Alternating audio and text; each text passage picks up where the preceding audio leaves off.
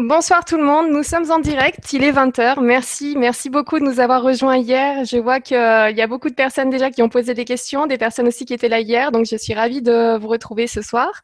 Euh, J'aurais juste une petite info à vous faire passer. Euh, il y en a qui sont déjà au courant. Euh, donc en fait, ma, petite minette Chouya que vous avez vu passer de temps en temps, euh, ma petite minette de 13 ans et demi qui ressemble à une vache avec des taches, donc nous a quitté ce matin et j'ai fait passer un message sur Facebook Facebook et je remercie euh, tous ceux qui, euh, qui m'ont fait passer un, petit message de soutien aujourd'hui. Je remercie les collègues de la Web TV aussi, euh, voilà, les autres animateurs pour leur message de soutien. C'est très gentil, ça me touche vraiment beaucoup. Et, je suis ravie, ravie d'être là avec vous ce soir. Et j'attendais ce moment avec, avec impatience parce que c'est vraiment ce dont j'avais besoin. Et en plus avec Jean-Michel. Bonsoir Jean-Michel. Bonsoir à tous, bonsoir. Euh, heureux de vous retrouver euh, ce soir pour la deuxième partie de la Terre creuse. La deuxième partie de la Terre creuse, oui, très très attendue parce que je sais que la première partie, elle a été euh, vue euh, beaucoup beaucoup de fois. Je crois qu'on a dépassé les 12 000 euh, aujourd'hui. Donc c'est un sujet qui était très très intéressant. Tu l'as très très bien expliqué la dernière fois. C'était passionnant. Donc voilà, c'est vrai qu'on avait tous hâte de te retrouver ce soir et d'en savoir un petit peu plus. Du coup, écoute, j'ai envie qu'on se lance directement, mais avant, je vais peut-être prendre un petit message. Voilà, par exemple, Dani qui nous dit ce soir enfin la suite de la Terre creuse. Trop longue attente, trop longue l'attente. voilà, c'est vrai que ça fait un petit moment qu'on a fait euh, le début. Donc je te remercie beaucoup Dani d'être là ce soir. Il y en avait d'autres comme ça, je les ai plus sous les yeux, mais euh, mais voilà, on est on est tous impatients. Donc du coup, je sais que tu m'as fait passer des photos aujourd'hui, beaucoup de donc il y a, un fichier avec des photos euh, toutes récentes. Est-ce que tu veux qu'on commence par ça? Ou est-ce que tu veux qu'on prenne le dossier de la Terre creuse? On va le prendre après, mais peut-être que c'est bien de le faire avant. Pour ça, Alors, oui, on m'a dit, oui, malgré qu'on soit dans une enquête scientifique, puisqu'on est dans les enquêtes scientifiques, donc on n'est pas dans le témoignage, on n'est pas dans les assertions, mais quand même. Alors, j'ai voulu vous faire un scoop ce soir. J'ai demandé à Nora si c'était possible. Ça s'est fait très rapidement parce que mon collaborateur Raymond Spinozzi euh, m'a téléphoné ce matin. Il m'a dit Écoute, j'ai eu un contact à 12h15. J'ai photographié un vaisseau des Pléiadiens dans le ciel au-dessus pas loin de Marseille, un endroit qui s'appelle Saint-Marcel. Et en réalité, j'ai reçu aussi des visions, j'ai fait des cartes et euh, je suis en mission parce que lundi, là, lundi qui vient, il va, d'après ce qu'il m'a dit, il me dit ceci, il m'a dit, dis-leur bien, je vais être ascensionné et je vais recevoir des nouvelles informations par rapport à, à qui est-ce qui est en train de se passer sur, euh, sur la planète Terre, par rapport à, quelque chose qui est en train. Voilà, Raymond, vous voyez ici Raymond Spinozzi. Voilà. Donc, il m'a appelé, il m'a dit, alors j'ai dit, je vais tout faire, Raymond, pour euh, donner l'information. Il m'a dit, c'est extrêmement important, au moins que les gens puissent y penser. Et bien, si lundi, vous pouvez envoyer une pensée lumineuse euh, ben, vers Raymond ou vers la Terre, ça, sera, ça aidera sûrement le, ce contact qui va être très très important, puisque hier j'ai expliqué que Raymond avait déjà été invité avec son ami Henri Onienski à bord d'une conscience, on peut dire cosmique, à Ribou près de Marseille. Il semblerait que la deuxième phase soit en train de, de se faire. Et donc, euh, je vais vous montrer un petit peu des photos, parce qu'on a les photos des vaisseaux. On a les photos des Pléiadiens, vaisseaux Pléiadiens et d'autres types de vaisseaux. Vous allez voir, c'est très, très étrange. Et les contacts se continuent et les missions euh, avancent. Alors, nous allons passer à la, la photo suivante. Donc, c'est un scoop. Hein. C'est quelque chose, euh, voilà. Donc Raymond Spinozzi, on avait parlé déjà, c'est lui le fameux découvreur des tuiles euh, avec les messages du Testamentum Sacra. On en avait parlé dans une, euh, dans, au début des planificateurs. Hein, J'avais dans le euh, message des initiés, le secret des initiés. Donc il a trouvé tous ces morceaux de tuiles en Provence. Alors continuons. Voilà. donc là, euh, c'est près de chez lui, c'est près de Saint-Marcel. Il, est, il travaille euh, comme gardien dans une école avec son épouse. Et, euh, là, il a l'habitude, il a l'habitude que quand l'oreille, les oreilles lui sifflent, il sort, il prend son appareil photo et là, il fait une photo. Et là, vous voyez quelque chose qui est en train de passer dans le ciel. On verra tout à l'heure si elle a grandi. J'ai le photo qui a grandi. Or, ce n'est pas un hélicoptère, ce n'est pas un drone, ce n'est pas une cigogne, ce n'est pas la plateforme Vénus, c'est un vaisseau. Un vaisseau, et euh, ce vaisseau était d'origine syrienne. C'est un vaisseau d'origine qui vient de Sirius et qui, euh, dans le ciel à ce moment-là. Donc, il a pris la photo. Mais la question, c'est est-ce que d'autres personnes l'ont vu? Je n'en sais rien, il faut déposer des questions. Donc, vous voyez, des contacts, des photos comme ça, il en a 200 à 300, toujours fait euh, quand le contact s'annonce. Continuons.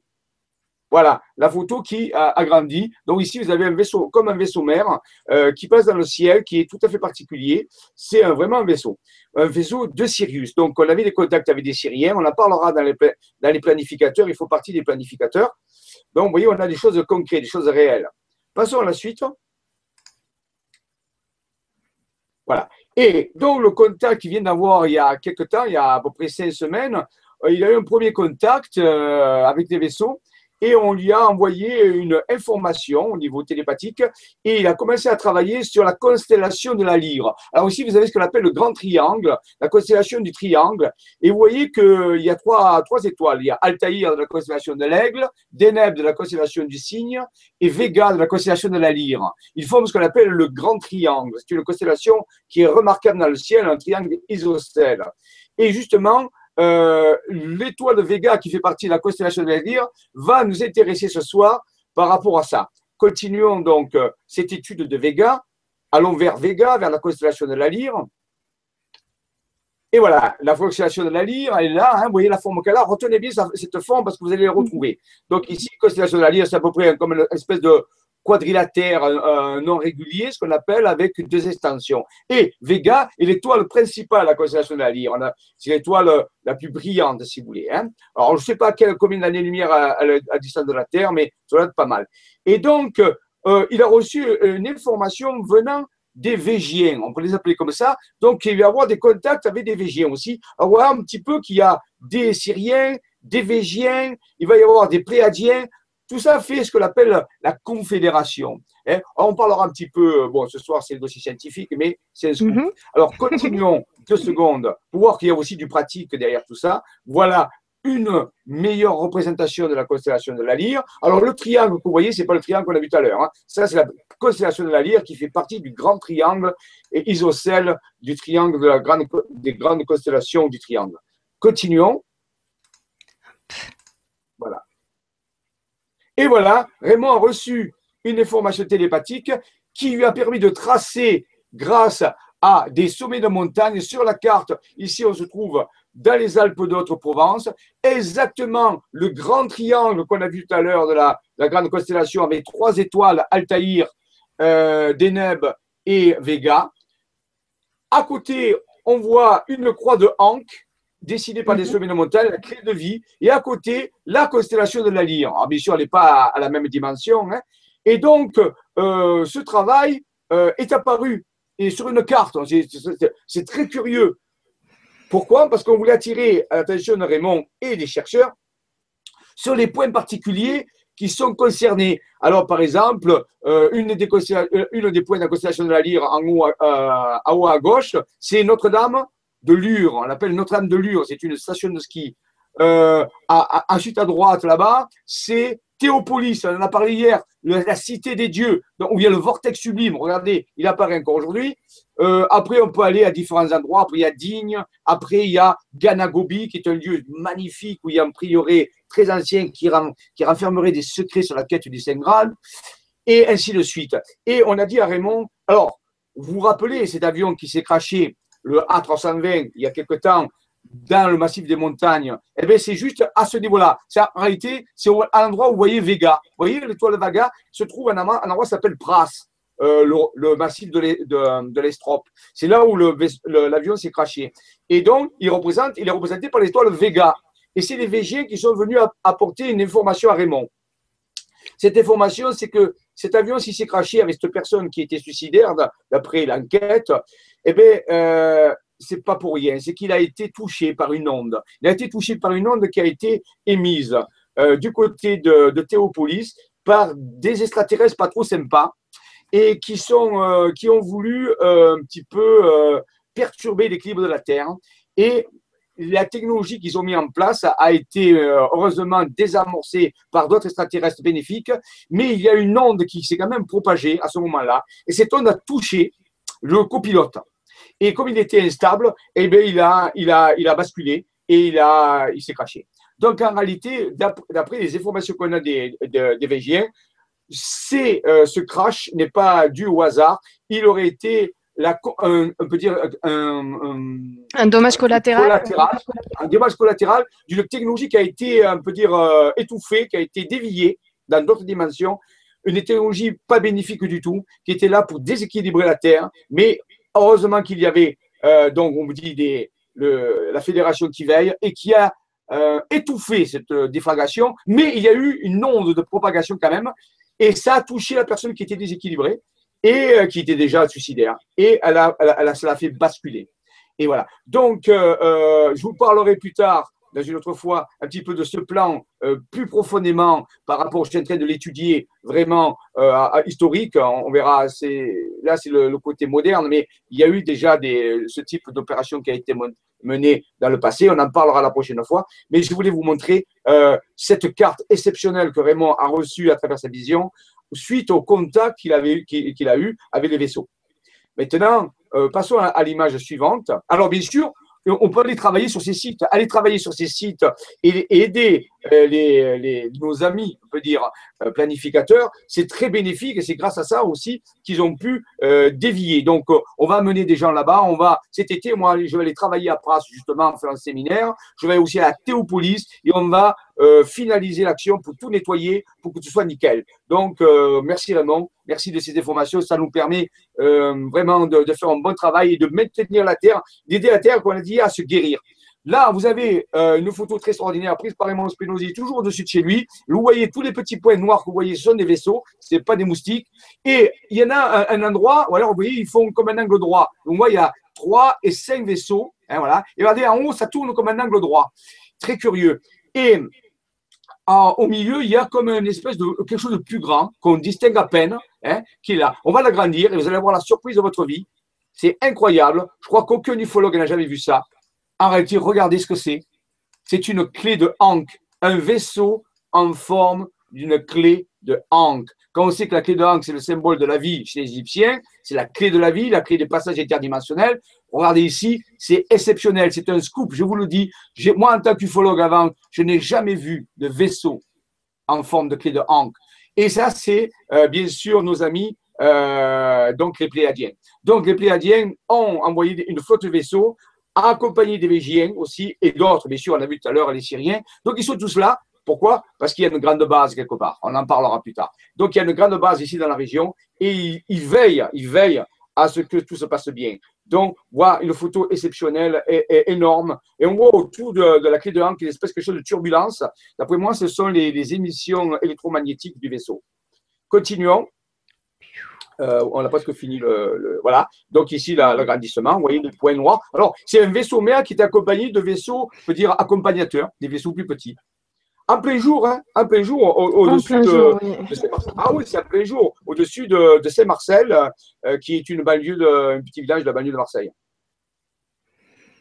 Euh, site très important où il y a des, il y a des, des puissantes énergies. Pour voir la fuite, je crois. Hop, incroyable. Et là, c'est tout ah récent, donc c'est ah, cette photo, elle a, cette photo, elle a euh, quelques mois. Et voilà celle qui a été prise cet après-midi à 12h15. À 12h15, au-dessus de Serma, c'est toujours, vous connaissez toujours le même lieu, c'est toujours sa, maison avec l'école. Regardez ce qu'il y a dans le ciel. Un vaisseau qui apparaît. Et il a dit, c'est les Pléadiens qui sont revenus pour, justement, lui envoyer l'information que lundi, il a rendez-vous. Nous avions rendez-vous nous-mêmes, euh, j'avais rendez-vous lundi avec Raymond pour aller faire un travail justement sur des sites sacrés en Provence. Il m'a téléphoné, il m'a dit, Jean-Michel, je ne pourrais pas être là car j'ai un autre rendez-vous. Il dit, alors, qu'est-ce que c'est? Il m'a dit, écoute, j'ai eu à 2h15 un vaisseau qui est venu au-dessus de chez moi. Il m'a envoyé un flux hépatique, il m'a donné, et on m'a donné rendez-vous lundi. Je ne sais pas plus. Je pense qu'il y a une grande opération. On m'a dit que j'allais être ascensionné vibratoirement. J'allais vivre une expansion de conscience.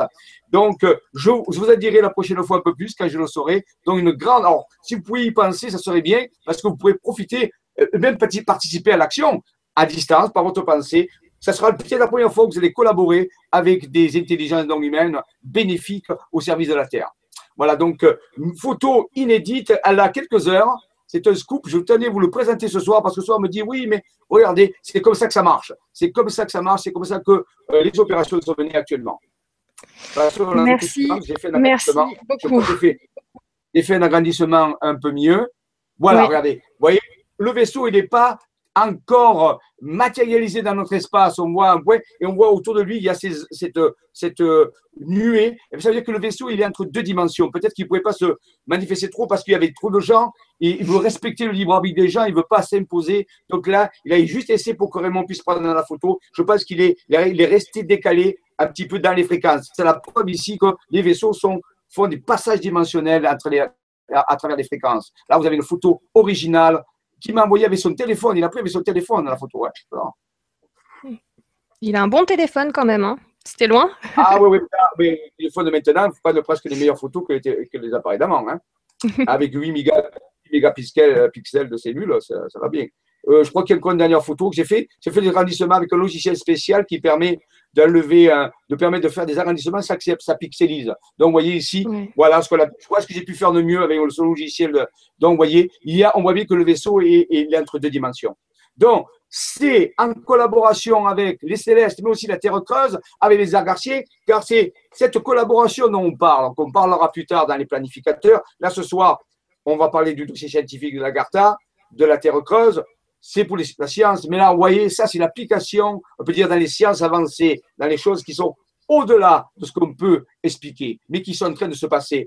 Donc, il faut garder courage, il faut s'ouvrir l'esprit. Il y a des alliés, des alliés très puissants qui aident les personnes qui veulent bien euh, aider la Terre à se guérir, à se soigner. Voilà. Merci encore, merci Raymond, merci, à tous euh, de voir ce, cette chose exceptionnelle. Je vous dis, c'est vraiment exceptionnel. Euh, l'opération est en train d'être menée. Voilà. Oui, c'est euh, quand même assez, assez spécial parce qu'on voit souvent des photos sur Internet, on ne sait pas si c'est vrai, si c'est pas vrai, si c'est un montage ou pas. Et là, on a Raymond Spinozzi qui, te dit donc qu'il a pris ces photos, que c'est lui, c'était cet après-midi. Ah oui, cet après-midi, 12h15, j'ai sur mon téléphone, il me l'a envoyé. J'ai pris la photo à 2h15, il m'a appelé. Moi, je n'ai pas, pas pu te répondre. J'ai répondu après. Il m'a dit écoute, je t'ai envoyé ça. J'ai dit incroyable. Il m'a dit oui, j'ai pris à 12h15 à la maison. Il m'a dit je te le dis pour que tu puisses donner l'information aux gens. S'ils veulent participer à distance, eh bien, au moins, ils ont une opération à mener. Vous voyez, c'est vraiment quelque chose que je ne pensais pas que je pourrais vous dire un jour. Vous, vous avez la possibilité de, de mener une mission à distance avec votre esprit, si vous voulez collaborer avec ces intelligences. Voilà.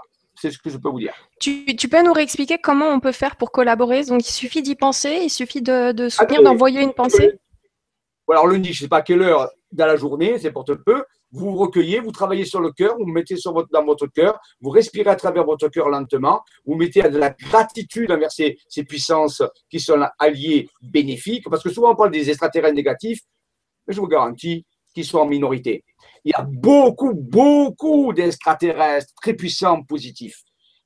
Et, donc, en réalité, euh, vous mettez dans votre cœur pendant 5-10 minutes, ça va besoin que ce soit. Vous avez de la gratitude et vous dites ben, Je veux participer à cette opération avec ma bonne volonté, avec mes bonnes vibrations. C'est suffisant, ça ne fait pas. il s'occupe du reste. Voilà, bah, tu vois, comme quoi mes questions euh, ressemblent beaucoup à celles des autres. Il y a Elisa qui dit la même chose. À quelle heure est le rendez-vous lundi? Afin que nous puissions nous connecter en pensée Oui, à n'importe quel moment, c'est n'importe peu. Vous dites simplement, je me connecte en dépit de l'heure. Quelle que soit l'heure, je me connecte quand même. Vous dites ça. Et l'énergie sera envoyée quand il faut. Ne vous faites pas, il n'y a aucun problème. Donc moi-même, je ne connais pas l'heure et Raymond ne la connaît pas puisque ça sera avec un, paramètre qui sera défini par les alliés, donc je ne sais pas. D'accord, merci beaucoup. Merci Elisa. Ah, j'entends un petit écho de ton côté. Et oui, je sais, mais c'est mon ma caméra qui a un microphone incorporé. Je ne peux pas brancher d'autres micro dessus parce que ça, ça, ça, ça coupe, ça fait, ça marche pas. Donc, on va faire Alors, excusez-nous pour ce soir. alors, dis-moi, est-ce que. Merci déjà pour toutes ces informations. Merci pour tout. Merci à Raymond Spinozzi s'il nous regarde ce soir. Il a bien voulu partager ça. Euh, c'est quelque chose, je vous ai dit, je le répète, euh, qui est brûlant, qui est chaud. On n'a jamais fait ça, surtout en direct avec toutes ces personnes-là. C'est souvent ces choses qui sont discrètes, qu'on garde, voilà, pourquoi pas que les garder pour nous, mais voilà. Mais donc, c'est que peut-être tout est en train de changer tout est en train de grandir et de s'épanouir, de s'expanser. de se révéler. Une très bonne De se révéler. Voilà. Très bien, je te remercie beaucoup. Euh, alors, euh, ben, je vais éviter de parler trop, trop. Ah, mais ça y est, je m'entends plus. Bon, parfait. Euh, du coup, est-ce que tu, tu veux qu'on reprenne le dossier de la Terre creuse? Oui, oui, oui, oui, bien sûr, bien sûr, parce que c'est d'actualité. Donc, Je l'ai calé là où on s'était arrêté la dernière fois. Très bien. Et c'était Nikola Tesla. Ah oui, Nikola Tesla, notre ami Tesla, euh, qui était contemporain euh, donc euh, vers les années 1800 et quelques par là-bas, et donc qui a fait énormément. C'était un génie, un génie, un génie méconnu. Maintenant on le connaît de mieux en mieux, mais avant il était méconnu. Il a fait des dizaines, des dizaines de brevets. Il a travaillé sur l'énergie libre. Il a, il a mis au point la radio. Il a mis au point énormément de choses incroyable. Euh, donc voilà, 1856-1943. Alors il est mort en 1943, curieusement, c'est l'année où les Américains ont, avaient demandé à, Tesla, ont impliqué Tesla dans une recherche pour la, spéciale pour la Navy. C'était d'ailleurs qu'ils avaient engagé Tesla pour le faire travailler sur la mise au point, hein, ça c'est clair, pour ce qu'on appelle le mhm. Philadelphia Experiment, c'est l'expérience de Philadelphie, pour euh, faire devenir un bateau, pendant un croiseur, le faire devenir indétectable au radar. Ils voulaient ça. Et ils avaient engagé Tesla pour mettre au point la technologie qui rendrait ce navire virtuel, ce qu'on appelle nous actuellement des, avions virtuels, mais de rendre un bateau virtuel. S'appelait, le bateau s'appelait le Norfolk. Il était basé à Philadelphie. Et Tesla a travaillé euh, d'arrache-pied grâce à des tubes euh, à vide, ainsi de suite. Il a mis au point un générateur euh, électromagnétique capable normalement de rendre ce bateau non pas invisible à l'œil, mais invisible au radar. C'était ça. Et au moment donné, quand il a fait les premiers essais, il s'est aperçu qu'en réalité, l'engin était trop puissant, ce qu'il avait créé était trop puissant, et que ça risquait d'aller au-delà de ce qui était espéré. Et de mettre aussi en danger les membres de l'équipage. Et comme, euh, comme Tesla était quelqu'un de très humaniste, il est allé voir la Navy, il a dit J'arrête tout, euh, il faut tout refaire les calculs, nous allons vers quelque chose qui n'est pas trop dangereux. Et la Navy a dit, non, monsieur Tesla, nous avons commencé un programme où vous voulez vous arrêter, c'est un fait, mais nous n'allons pas le programme. Et donc Tesla a été mis sur la touche et on a pris Newman. Newman, qui était un physicien à l'époque, et euh, qui a travaillé, euh, je crois, sur la bombe atomique. Et mhm. donc, il a pris les travaux de Tesla, il les a finis, on peut dire quelque part, et ils ont fait les premiers essais.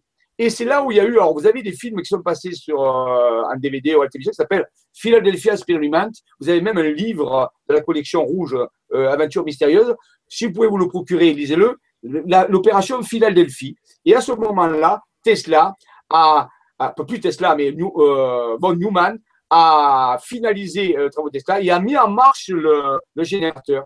Et là, le bateau a, quitté la, la, rade, accompagné par deux autres navire. Et à un moment donné, quand le générateur a été mis en route, il a été entouré par une espèce de, zone de flou verdâtre. Et puis, tenez-vous bien, le bateau a disparu. On a même filmé, la navire a filmé ces choses-là. Et c'est juste l'opération secrète. Et puisqu'il y avait la guerre avec contre les Japonais. Et donc, euh, euh, à ce moment-là, le bateau a disparu. Non pas des radars, mais optiquement. Alors là, tout le monde a, été éberlué. Et qu'est-ce qui s'est passé? D'après certains, à 500 km euh, euh, de là, c'est-à-dire, à, euh, je crois que c'est à Philadelphie.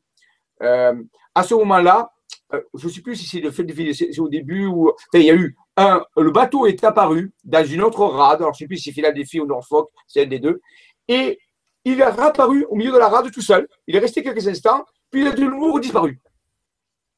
Alors, mhm. les gens l'ont vu apparaître comme un fantôme, et quand il est réapparu au ce point de départ, et eh bien là, euh, on a retrouvé des membres de l'équipage encastrés dans, la, dans, la, dans, les, euh, dire, murs de, fer du bateau. Il y avait des gens qui étaient devenus fous, il y en a qui étaient morts. Il, s'était passé quelque chose d'effroyable. Et tout ça, c'était un dossier secret. C'était un des grands travaux de, qui a initié Tesla et qui, qui s'appelle l'expérience de Philadelphie. C'est assez connu, mais c'est toujours gardé discret et secret, c'était mené. Donc Tesla a été quelqu'un de... Et Tesla a dit euh, qu'il était rentré en contact avec des extraterrestres. C'est que avait ces contacts qu'il avait pu euh, développer certaines, certaines euh, expériences, certaines inventions, et il communiquait. Et c'est lui qui avait su qu'il avait essayé de mettre au point l'énergie libre, cette énergie qui est véhiculée par la Terre. Il avait calculé, grâce à la fréquence de Schumann, que la Terre se comportait comme un immense condensateur et qu'on pouvait capter cette énergie électrique. Il avait même construit une tour. Donc, on peut dire que ils, se doutaient que la, Terre était quelque chose de différent de ce qu'on en savait. C'était les, premiers, les premières études euh, prémices de, de, ce, de, de, cette orientation vers, l'Argata, vers que la planète se voit différente de ce qu'on concevait. Donc Tesla, très intéressant. Un précurseur dans ce domaine. Voilà. Ensuite, bah, vous avez Newman, voilà, von Newman. Bien sûr, tout ça reposait sur les travaux d'Einstein aussi. Hein. À l'époque, c'est Einstein, c'est 1925, tout ça. Donc, la, théorie de la relativité, 1925, 1929. Donc, tout ça, c'était euh, dans l'air du temps. Des personnages, des scientifiques ont commencé à travailler sur des nouvelles théories. Et la Terre creuse, la Terre intérieure, est une théorie nouvelle. Est une théorie nouvelle quand je vous ai dit que euh, la dernière fois, il y avait deux euh, voies. La voie des scientifiques actuels, qui n'est pas prouvée, hein, la voie que utilisent les scientifiques actuels n'est pas prouvée, c'est qui est enseigné dans les livres de géologie, que la Terre est, remplie de magma et avec un noyau de nickel et de fer. C'est ce que pensent les scientifiques, mais il n'y a pas de preuve directe que ça existe comme ça. On a envoyé des ondes, on a étudié la réflexion des ondes, mais ce n'est pas des preuves directes, donc on ne sait pas, c'est des, des suppositions. Et la deuxième, c'est que la Terre serait creuse après une certaine quantité de matière de l'écorce. En dessous, il y aurait une cavité. Ça, c'est ce qui est amené dans l'autre théorie. Mais il est possible que les, euh, si on veut froisser personne, pour l'instant, on pourrait dire que les deux théories peuvent coexister grâce à la mécanique quantique qui nous dit, eh bien, en réalité, euh, il peut y avoir un et l'autre, mais simplement avec un décalage fréquentiel, un petit décalage de fréquence qui permettrait à la coexistence de deux théories. Un jour, on saura vraiment si ce décalage fréquentiel existe, mais déjà, on peut admettre que les deux théories sont valables, mais qu'on peut les superposer. C'est grâce à la mécanique quantique qui, et qui, est, qui, permet de ne pas faire l'exclusion de quelque chose, qui dit, mais il y a tant de probabilités qu'il existe ça, il y a une autre probabilité qu'il existe ça, les deux peuvent coexister, mais simplement avec un décalage, euh, on peut dire, de fréquence. Donc, vous voyez, on peut vraiment parler sur la Terre intérieure sans froisser les théories scientifiques actuelles, sans se mettre à dos les scientifiques. Oui, et puis il me semble qu'il y a un an ou deux ans, on a découvert une mer sous la Terre, enfin, un, un, endroit où il y avait énormément, énormément d'eau. Donc déjà, là, ça perturbait un petit peu euh, les, croyances euh, qu'on avait jusqu'à maintenant sur euh, ce qu'il y avait sous Terre. Il y a un océan, un océan qui est même, d'après ce que j'ai vu la dernière fois, c'est qu'un océan qui serait encore plus important que tout l'ensemble des océans de la Terre. Ah oui. Donc c'est une quantité colossale d'eau euh, plus importante que toute la somme des océans de la surface. En dessous, il y aurait un énorme océan. Alors, rappelons-nous que Jules Verne, qui a, qui a fameux écrit Voyage au centre de la Terre, à un moment donné, au centre de la Terre, il, fait, il met une mer, il met une espèce d'océan aussi. Ah, curieusement. Eh oui, on y vient, on y vient. Lisez des romans, vous avez des fois des, des, ah vérités dans les romans de science-fiction. Lisez bien Jules Verne. Jules Verne. Très bien. Alors, son musée est à Nantes. Si un jour vous allez à Nantes, vous pouvez visiter, et je l'ai visité il n'y a pas longtemps, le musée de Jules Verne. Magnifique. Alors, hop. Alors voilà, justement, la Philadelphie Expériment, là vous avez un DVD. Enfin, pas de DVD, c'était à l'époque c'était des VHS, des, cassettes. Donc, vous pouvez vous procurer ces films-là, vous les trouvez sur Internet, regardez-les, vous verrez, il y a différentes versions. Hein. Euh, les versions un peu plus euh, que d'autres, mais c'est très intéressant, ça vous expliquera cette expérience qui, euh, qui est euh, l'existence de cette d'autres dimensions, puisque le bateau a disparu, il a été téléporté. Donc ça veut dire qu'il y a eu quelque chose qui s'est passé. Donc ça amènerait de l'eau à la théorie, donc on peut dire, de, des décalages fréquentiels, ce qu'on appelle des harmoniques. Ici, un livre aussi très intéressant, ça s'appelle La porte des étoiles, mystère de conspiration. Alors, c'est vrai que c'est un livre un peu compliqué. Euh, compliqué. Euh, comment on dit Pas compliqué, de conspiration, ah, mais il y a des choses très intéressantes à l'intérieur. Voilà conspirationniste. Voilà, il avait pas trop le mot. Et ah, donc, euh, hein. voilà, et surtout que demain, j'ai un séminaire pendant deux jours, donc euh, je rencontre mes, mes, collaborateurs, là, mon équipe, euh, on m'a travaillé d'arrache-pied parce qu'il y a une nouvelle découverte. Donc, donc voilà. Et donc ici, les portes des étoiles, ça aussi, c'est une technologie. Comment on, qui a été illustré bien sûr dans Stargate, le film Stargate, avec toute la série qui vient derrière. Il y a aussi d'autres films, Strider, les portes. Donc, les portes des étoiles. Il faut savoir qu'en sumérien, le mot existe. Ça s'appelle des d'après notre ami Antoine Park, que je salue ce soir, euh, Antoine Park, qui est un très grand écrivain de, de, peut dire, de documentaire, qui est un très grand spécialiste sur l'étude des écritures cuniformes et qui, lui, a des révélations. Je crois qu'un jour, il faudrait qu'on parle d'Antoine Park. Je le connais bien, c'est un ami à moi, quelqu'un de très sérieux, quelqu'un qui vraiment euh, a vraiment beaucoup de choses très importantes à dire. Et donc, euh, et il nous dit que euh, dans le lexique sumérien, on peut dire post-pré-sumérien qu'on appelle Jinaboul, en réalité, les portes des étoiles s'appelaient Dir Ana, Dir Ana, les Dirana, les portes des étoiles, les portes stellaires.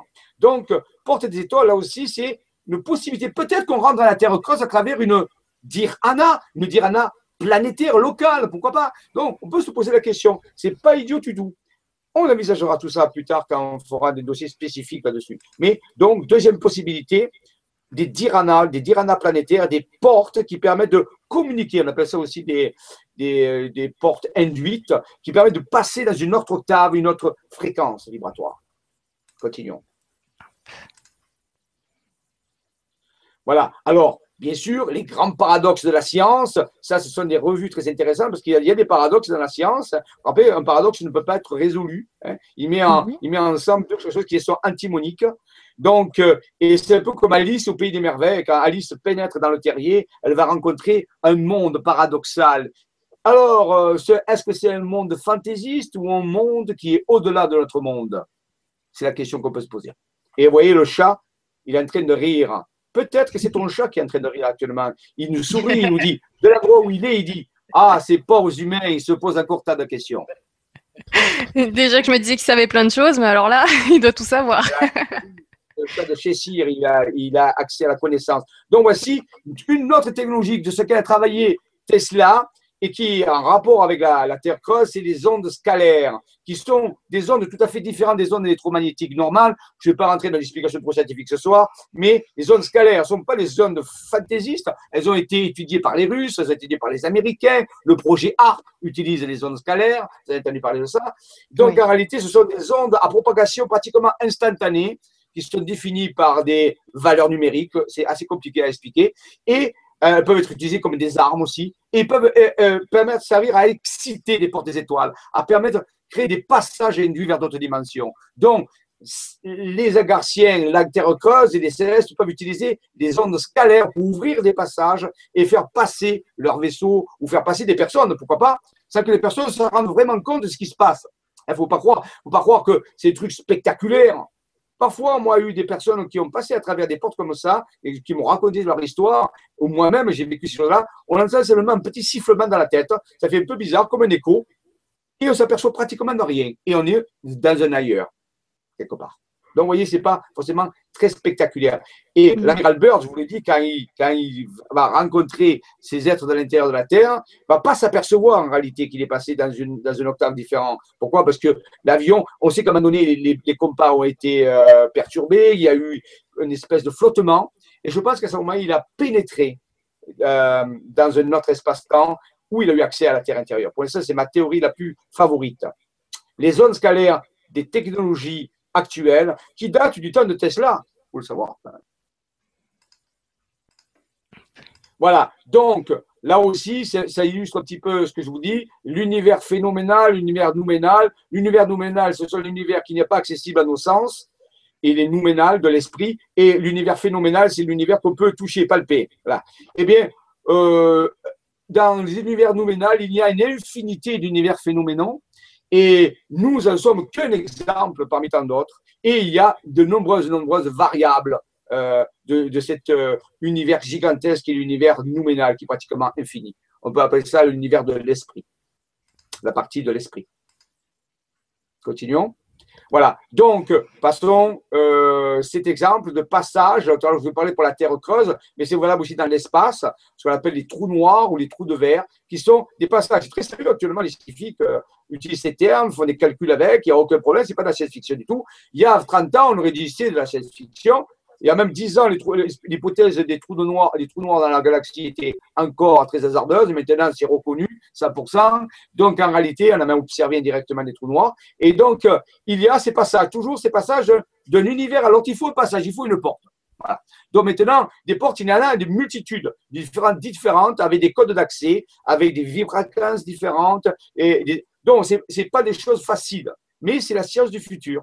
Et la science des anciens. Les anciens connaissaient ça.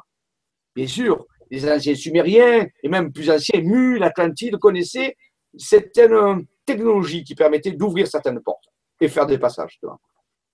Ces technologies ont été perdues. Ils ont laissé en, en legs ben, les, grands complexes d'Égypte, les grands complexes mégalithiques et tous les temples en réalité, et qui fonctionnaient souvent euh, euh, près de portes euh, induites, près de portes transdimensionnelles.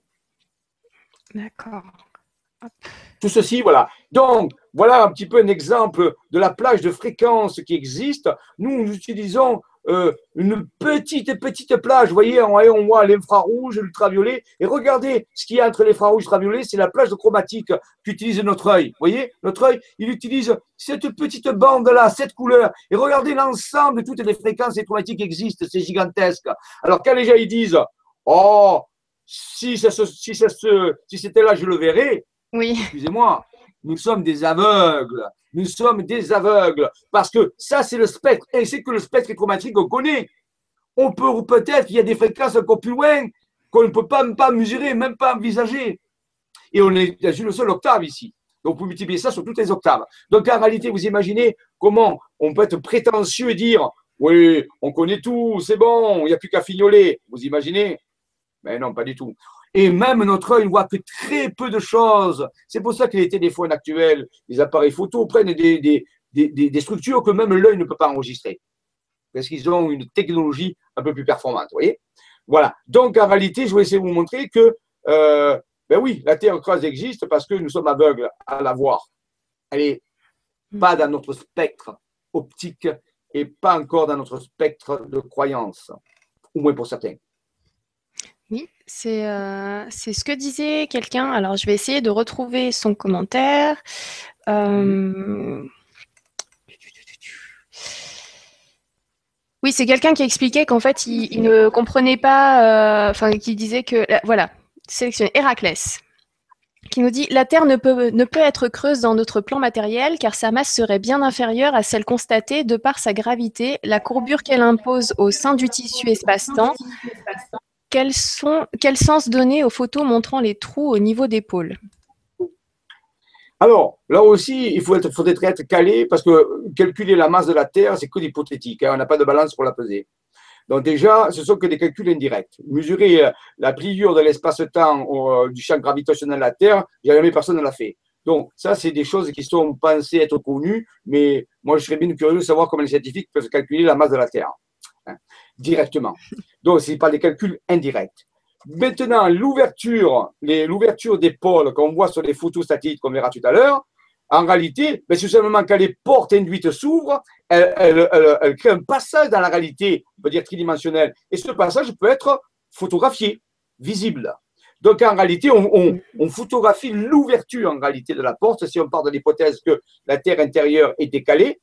Et à un moment donné, pour qu'elle une prise à notre réalité, on crée ce qu'on appelle un, mélange euh, de fréquences qui crée la porte qui s'ouvre. On peut dire que la, une interface de communication. Et ça, ça peut être photographié dans la 3D. C'est-à-dire qu'il y a un effet au niveau de la 3D dans notre continuum à nous. Et c'est ce qu'on photographie quand les satellites euh, montrent comme des invaginations au niveau des pôles, pôle nord, pôle sud.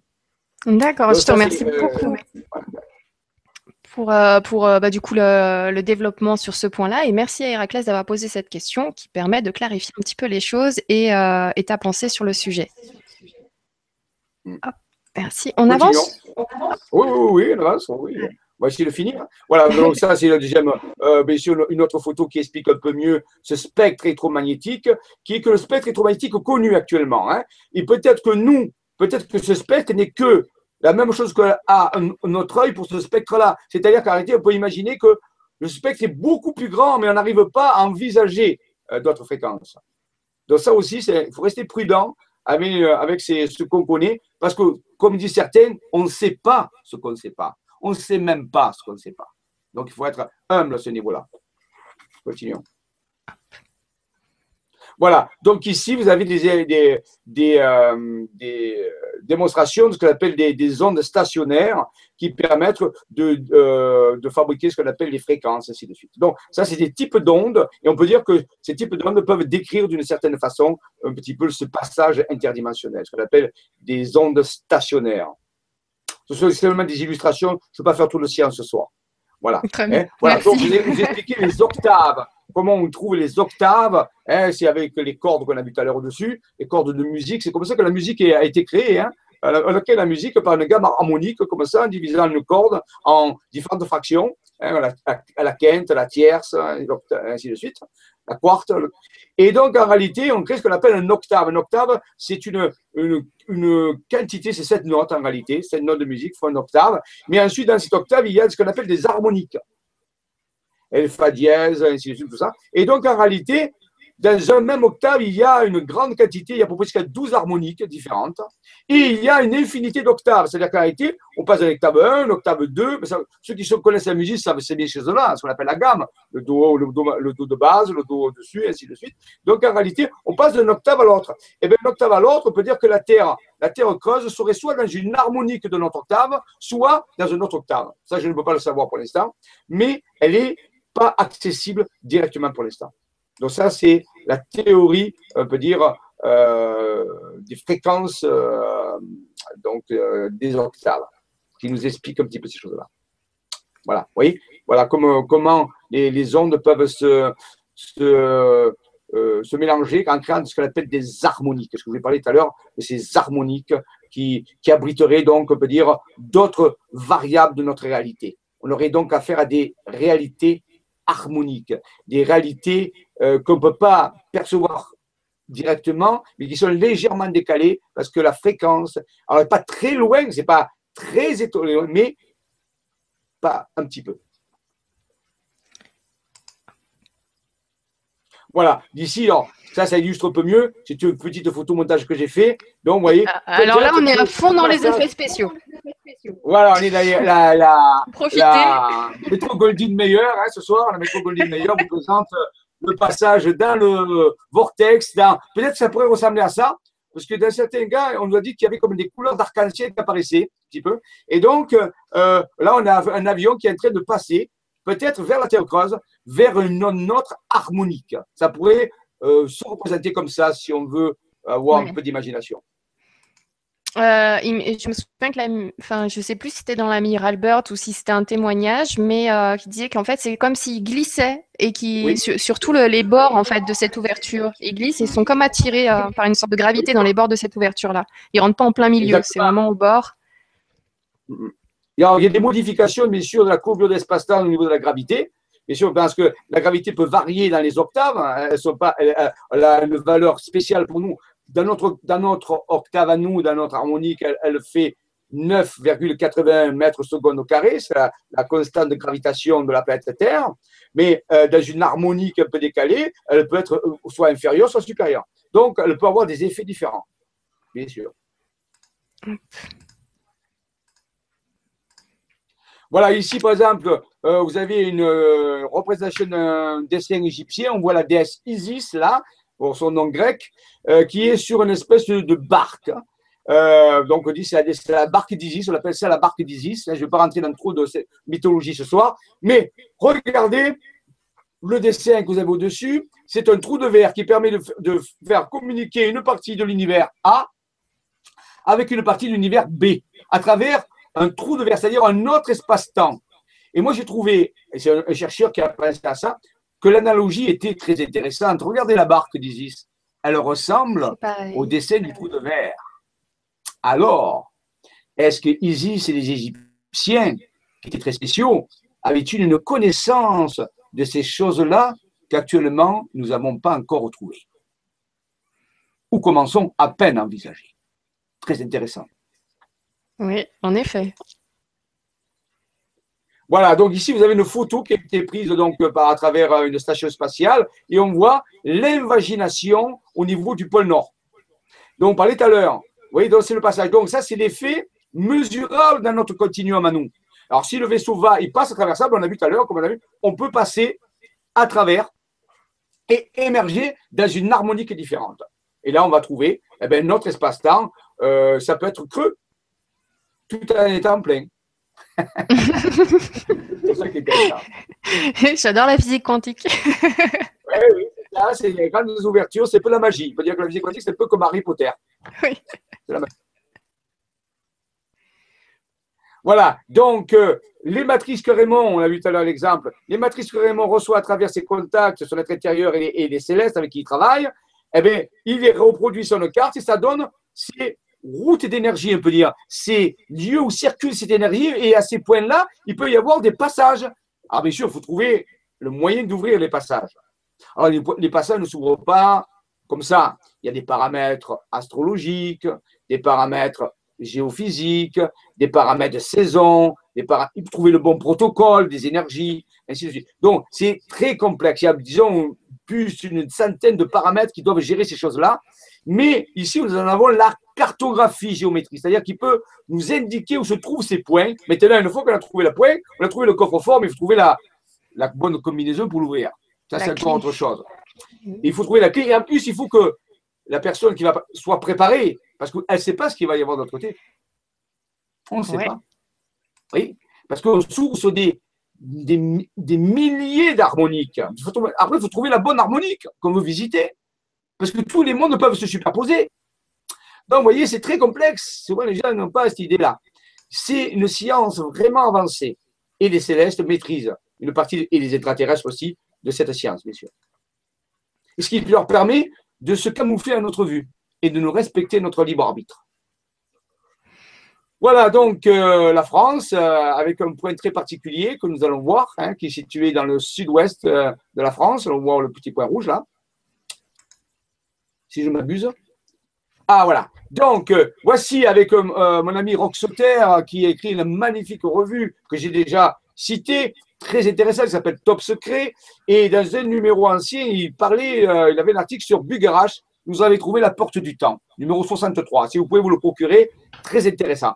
Et donc, euh, euh, je me suis procuré cette revue et moi, bon, je vais travailler, vous savez, pendant, dit, pendant 16 ans, ça fait plus de 16 ans, même plus, même plus que j'ai commencé en 96, plus de 16 ans, tous les, tous les, tous les étés, pendant 10 jours au mois d'août, entre le 3 et le 15 août, j'organise deux séminaires où j'amène les gens visiter des sites énergétiques dans le sud-ouest de la France, autour de Rennes-les-Bains, Rennes le Château. Encore cette année, on va partir et on va faire, on va aller voir des découvertes extraordinaires de vestiges très anciens et de portes dimensionnelles. On va et donc quand j'ai lu cet article, j'ai dit tiens c'est intéressant. Alors voyez-moi ce qui, ce qui est dit là cet article.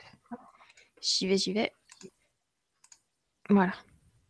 Voilà, donc il va euh, parler. Alors là, Restez avec nous. Bientôt, nous allons faire un dossier spécial, enquête scientifique sur le Chronique de Rennes-les-Bains. La semaine prochaine, le 22, prochaine, on va parler de ces structures-là, de ces structures-là qui sont très spéciales dans le Chronique de Rennes-les-Bains et qui justement balisent un endroit extrêmement mystérieux, extrêmement puissant où il se passe des choses étranges. Et justement, c'est de ça qu'on va parler ce soir, de l'endroit spécial. Hmm. Allons-y.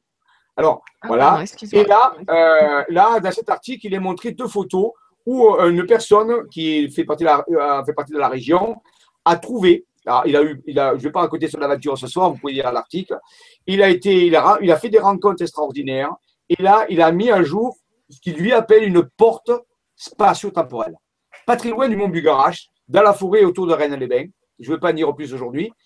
Et, vous voyez, il montre des photos. Alors, c'est curieux, c'est une pierre dans laquelle il y a une espèce de, une autre pierre encastrée. Vous direz, oui, qu'est-ce que ça veut dire? Mais regardez ce qu'il y a en face, juste en face de cette pierre. Allons-y. Vous voyez, c'est vraiment sculpté, c'est comme si c'était gravé. Et eh bien, en face, il y a une autre pierre qui a la même forme, comme deux montants d'une porte. Alors là, vous pouvez me dire que c'est naturel. Ce n'est pas le cas. Donc, il a trouvé ça. Il dit, ça, c'est une porte induite, une porte dimensionnelle qui pourrait nous faire passer sur une autre harmonie. Et ça, ça nous intéresse pour la Terre creuse, puisque justement, c'est ça l'autre propos. Donc, ici, il y aurait une porte que connaissaient les anciens, capable de s'ouvrir dans des conditions particulières et qui donnerait sur une octave différente. Alors, quand j'ai lu l'article, j'ai dit Waouh, je vais essayer de la trouver. Et je vous en rencontrerai plus la semaine prochaine, puisque on l'a retrouvée. et on a fait quelque chose avec cette porte. Voilà. Mais je vous sais, vous la citez, il existe des endroits comme ça. Alors, merci à ce chercheur qui a euh, mis à jour cette découverte, qui était là, et qui a permis de faire un, pas en avant dans la recherche des portes induites et des portes dimensionnelles.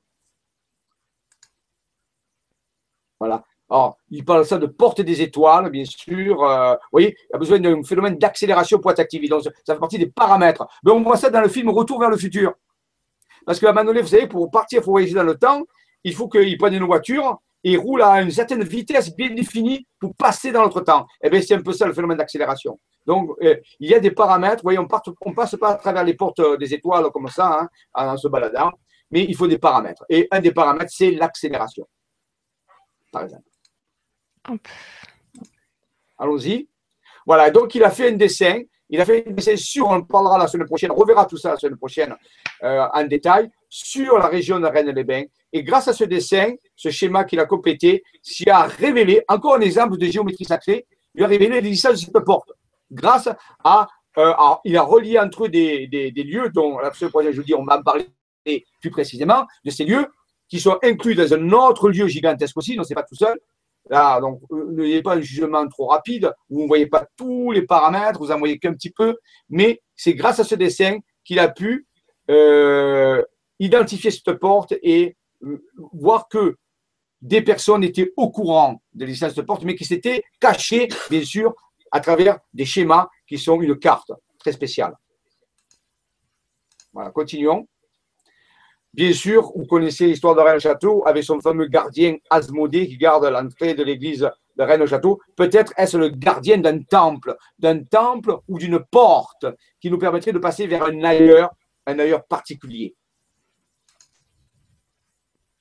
Voilà le chercheur qui a fait cette découverte. Je le salue et je le félicite pour avoir fait ce travail qui a duré des années quand même. Ça ne s'est pas fait tout seul. Il est au pied de ce qu'on appelle le mont Cardou, euh, qui permet l'accès à Rennes-les-Bains. Voilà, on appelle ça l'archéologie alternative, dont des vestiges d'anciennes civilisations avancées euh, souvent cachent, ces vestiges cachent des technologies qui nous échappent, qui échappent encore à l'archéologie euh, traditionnelle, mais que certains chercheurs un peu différents que nous sommes, grâce à une sensibilité, à, une, restructuration, on peut dire, neuronale, pour arriver à détecter ces choses-là. C'est encore au-delà du domaine de la science actuelle. On n'a pas les appareils pour faire ça. Par contre, on utilise l'humain, on utilise la sensibilité vibratoire cellulaire qui permet de détecter ces choses-là. Une forme de radiesthésie, on peut dire. Toujours en étudiant les vestiges d'anciennes civilisations avancées, bien sûr. Ici, euh, par exemple, en 2015, ben, cette année, on va aller à Rennes-les-Bains et on va découvrir, on va redécouvrir d'anciennes présences, d'anciennes sculptures J'en reparlerai de tout ça autant, qu'il faut, mais là, je vous le présente. D'anciennes sculptures où vous pouvez palper de vos mains ces choses-là, où il y a eu la trace que les anciens savaient qu'il y avait des temples anciens qui gardaient ces portes-là. On n'est pas très loin de la porte dimensionnelle. Donc, vous voyez, il y a d'autres choses autour de cette porte qui remet la porte dans un contexte. Ah, bien sûr, ça a été effacé avec le temps. Il y a des choses qui ont été dégradées. Il reste encore des points clés pour ceux qui ont des yeux pour voir et des oreilles pour entendre. Et un gigantesque complexe caché euh, dans une ville thermale qui s'appelle Rennes-les-Bains, où la plupart des gens viennent pour suivre des cures thermales. Voilà, donc vous voyez, je vous laisse découvrir, on en parlera mieux la semaine prochaine. Des vestiges très anciens d'une présence. Voilà la porte. Vous voyez, on y était. Ça, c'est notre groupe. Il y a à peu près un an. Nous avons retrouvé la porte. J'expliquerai comment on a fait ça la prochaine fois. Et donc, la porte, vous voyez, vous voyez bien que c'est très curieux. Il n'y a aucune explication. Euh, de, ces deux pierres-là, face à face, une encastrée et l'autre toute seule en plein milieu, deux montants d'une porte, très particulier, très particulier. Voilà, des détails. Vous voyez, donc, peut-être des portes comme ça balisent pour l'entrée sur la Garta, c'est peut-être ça qu'il faut chercher. Peut-être que ça passe vers, peut-être qu'il y a la possibilité de passer aussi euh, vers la terre intérieure, c'est possible aussi.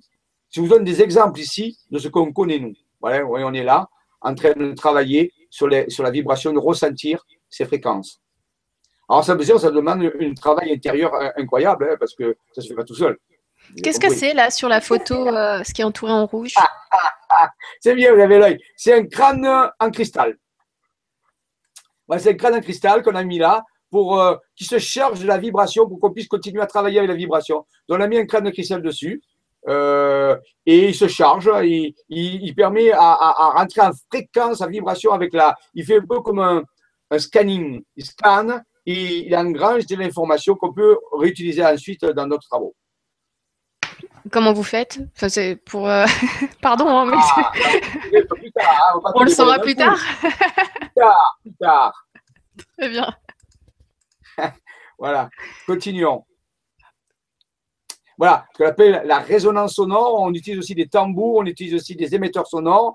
Là, j'ai un ami à moi qui s'appelle Sand et Genaël, qui qui, habite là-bas. Je les salue tous les deux. Ça accompagne Sand et Genaël, des gens très intéressants euh, qui, qui, font des études très poussées à ce niveau-là.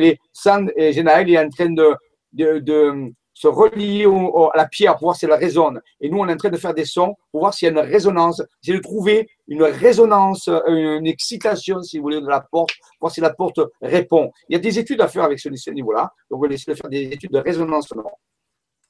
Ouais, c'est très technologique. Hein oui. Voilà. Donc, euh, mais c'est une technologie différente de celle qu'on connaît. Il faut s'y adapter. Les documents étranges. Alors, continuons les documents étranges qui vont illustrer, mais on a vu un peu la théorie de ces portes, de ces communications. Voici les photos qui ont été publiées, photos d'Apollo 11 prises en juin 1969, où l'on découvre en gros un trou noir qui semble euh, absorber les nuages dans sa concavité. C'est clair, c'est clair, on le voit très bien ce trou noir.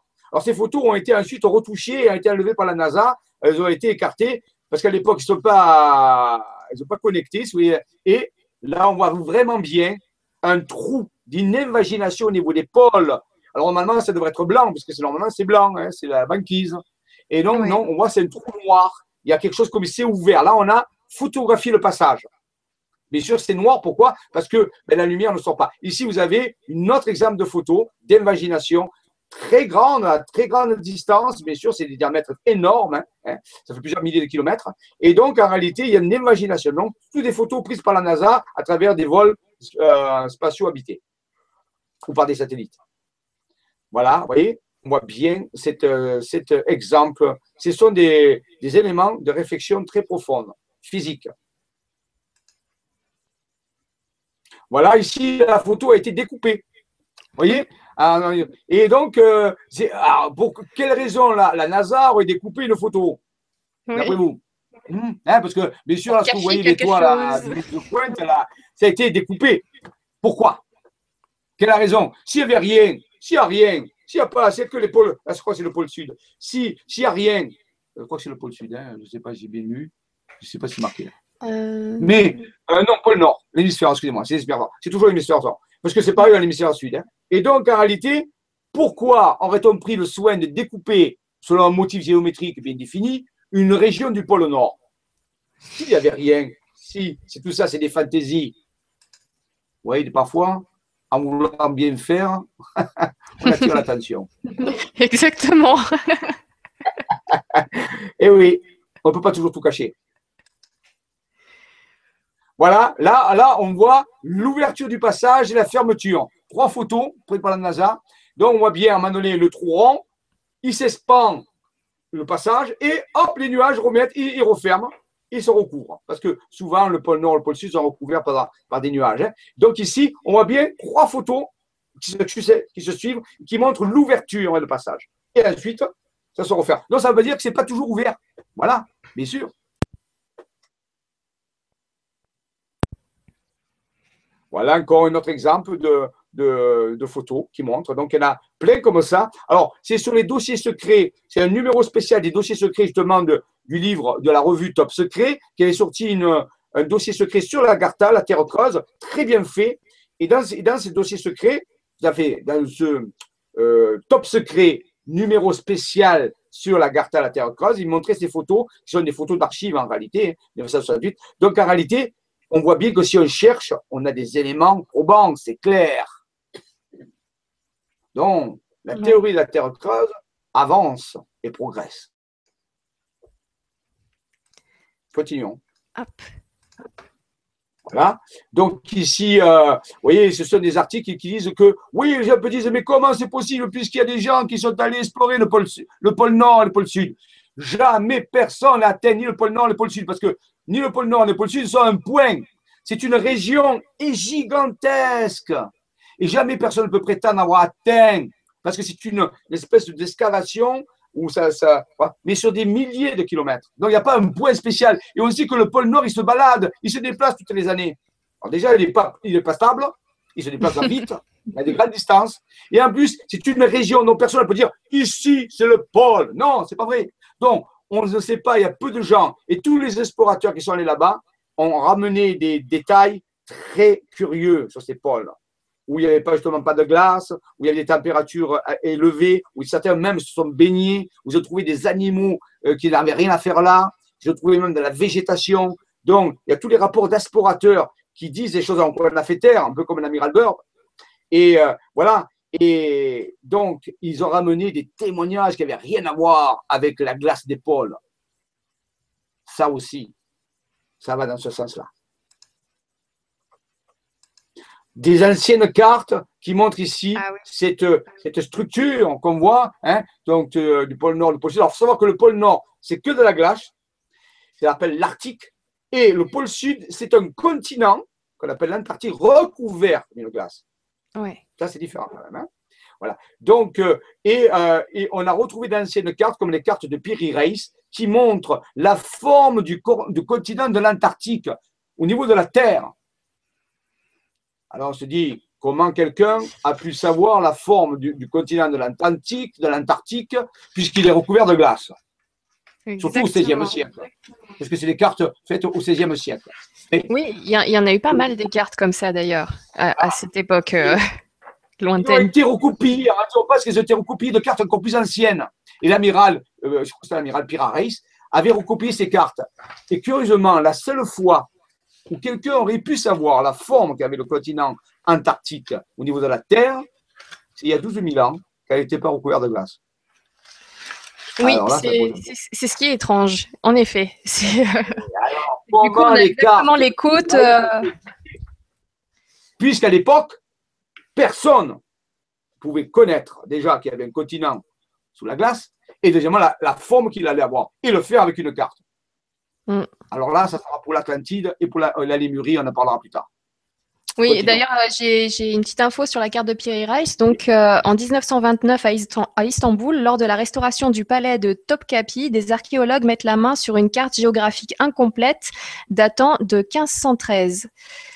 L'auteur de ce document énigmatique dessiné sur euh, une peau de gazelle est un amiral turc ottoman nommé Piri Reis. Dans les notes qui accompagnent la carte, il explique qu'il a regroupé des informations en s'appuyant sur une vingtaine de cartes anciennes, certaines remontant à l'époque d'Alexandre le Grand, 4e siècle avant Jésus-Christ, ainsi que sur des documents plus récents appartenant à Christophe Colomb et sur des calculs mathématiques. Voilà ce que dit Piri Reis sur ces cartes. Donc c'est même pas lui. Qui... Même pas lui.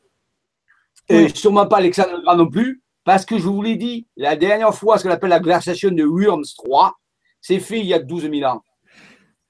Donc, il faut remonter à 12 000 ans en arrière pour avoir l'idée du continent antarctique. C'est ça, il y a un petit peu de détails. Donc, euh, il dit donc l'île de, de Marajo, je pense, à l'embouchure de l'Amazone, qui n'a été découverte qu'en 1543, est sur cette carte-là. Les îles Malouines, qui ne, qui ne seront découvertes qu'en 1592, se trouvent aussi sur ces cartes. Les Andes sont représentées, elles ne sont pas encore connues à cette époque. Euh, le lama, mammifère typique de l'Amérique du Sud, est peint sur les Andes. Il a été identifié en 1598 par les Espagnols seulement.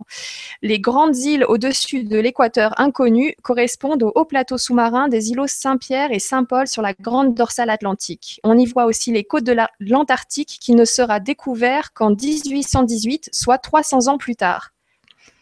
Et Voilà, et je, peux rajouter, donc il y a une info aussi qui concerne la carte d'Oronce Finet. Donc c'est pareil, c'est aussi une carte qui a beaucoup d'informations euh, qui ne devrait pas s'y trouver. Il y a la carte de Mercator, la carte d'Ibn Benzara et la carte de Zeno. Donc, euh, c'est toutes des cartes où en fait on retrouve des informations très détaillées sur euh, les, bords euh, des, continents à une époque où on, ne devrait pas du tout avoir ces informations-là. voilà. Comme par exemple la carte d'Ibn Benzara. de 1487. Elle montre l'Europe du Nord et son glacier tel qu'il était il y a 12 000 ans, et la Méditerranée dont le niveau correspond à celui qui existait à la dernière période glaciaire. Là encore, la précision des longitudes est étonnante. Voilà. je vous invite à regarder sur Internet, à retrouver ces cartes-là. C'est passionnant. Passionnant. Voyez que si on cherche, on trouve ce qu'on appelle des artefacts. Alors, ça met mal à l'aise, bien sûr, dans la théorie de l'évolution. Euh, ça ne marche pas comme ça. Donc, oui, plus on creuse, plus on va remonter, remonter, remonter et découvrir ces choses qui sont des mythes, mais qui ne sont pas des mythes, en réalité, qui sont des, des histoires qu'on raconte d'existence avant qui ont été effacées. Mais il en reste encore quelques éléments importants dans l'archéologie. Continuons. Je remets le fichier. Voilà.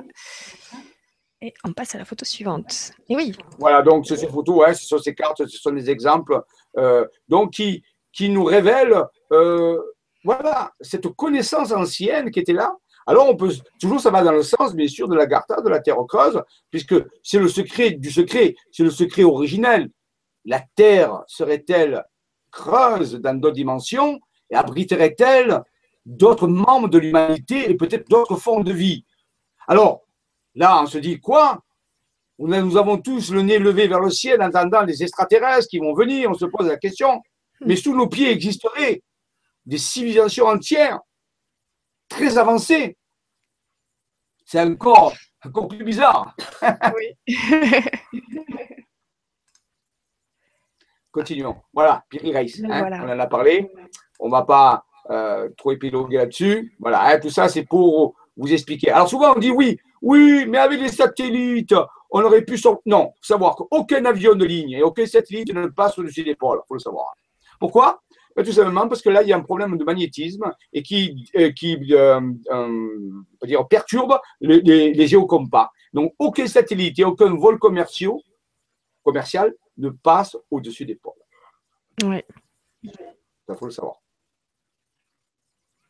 Vous avez un exemple ici d'avion hein, qui, évite les pôles.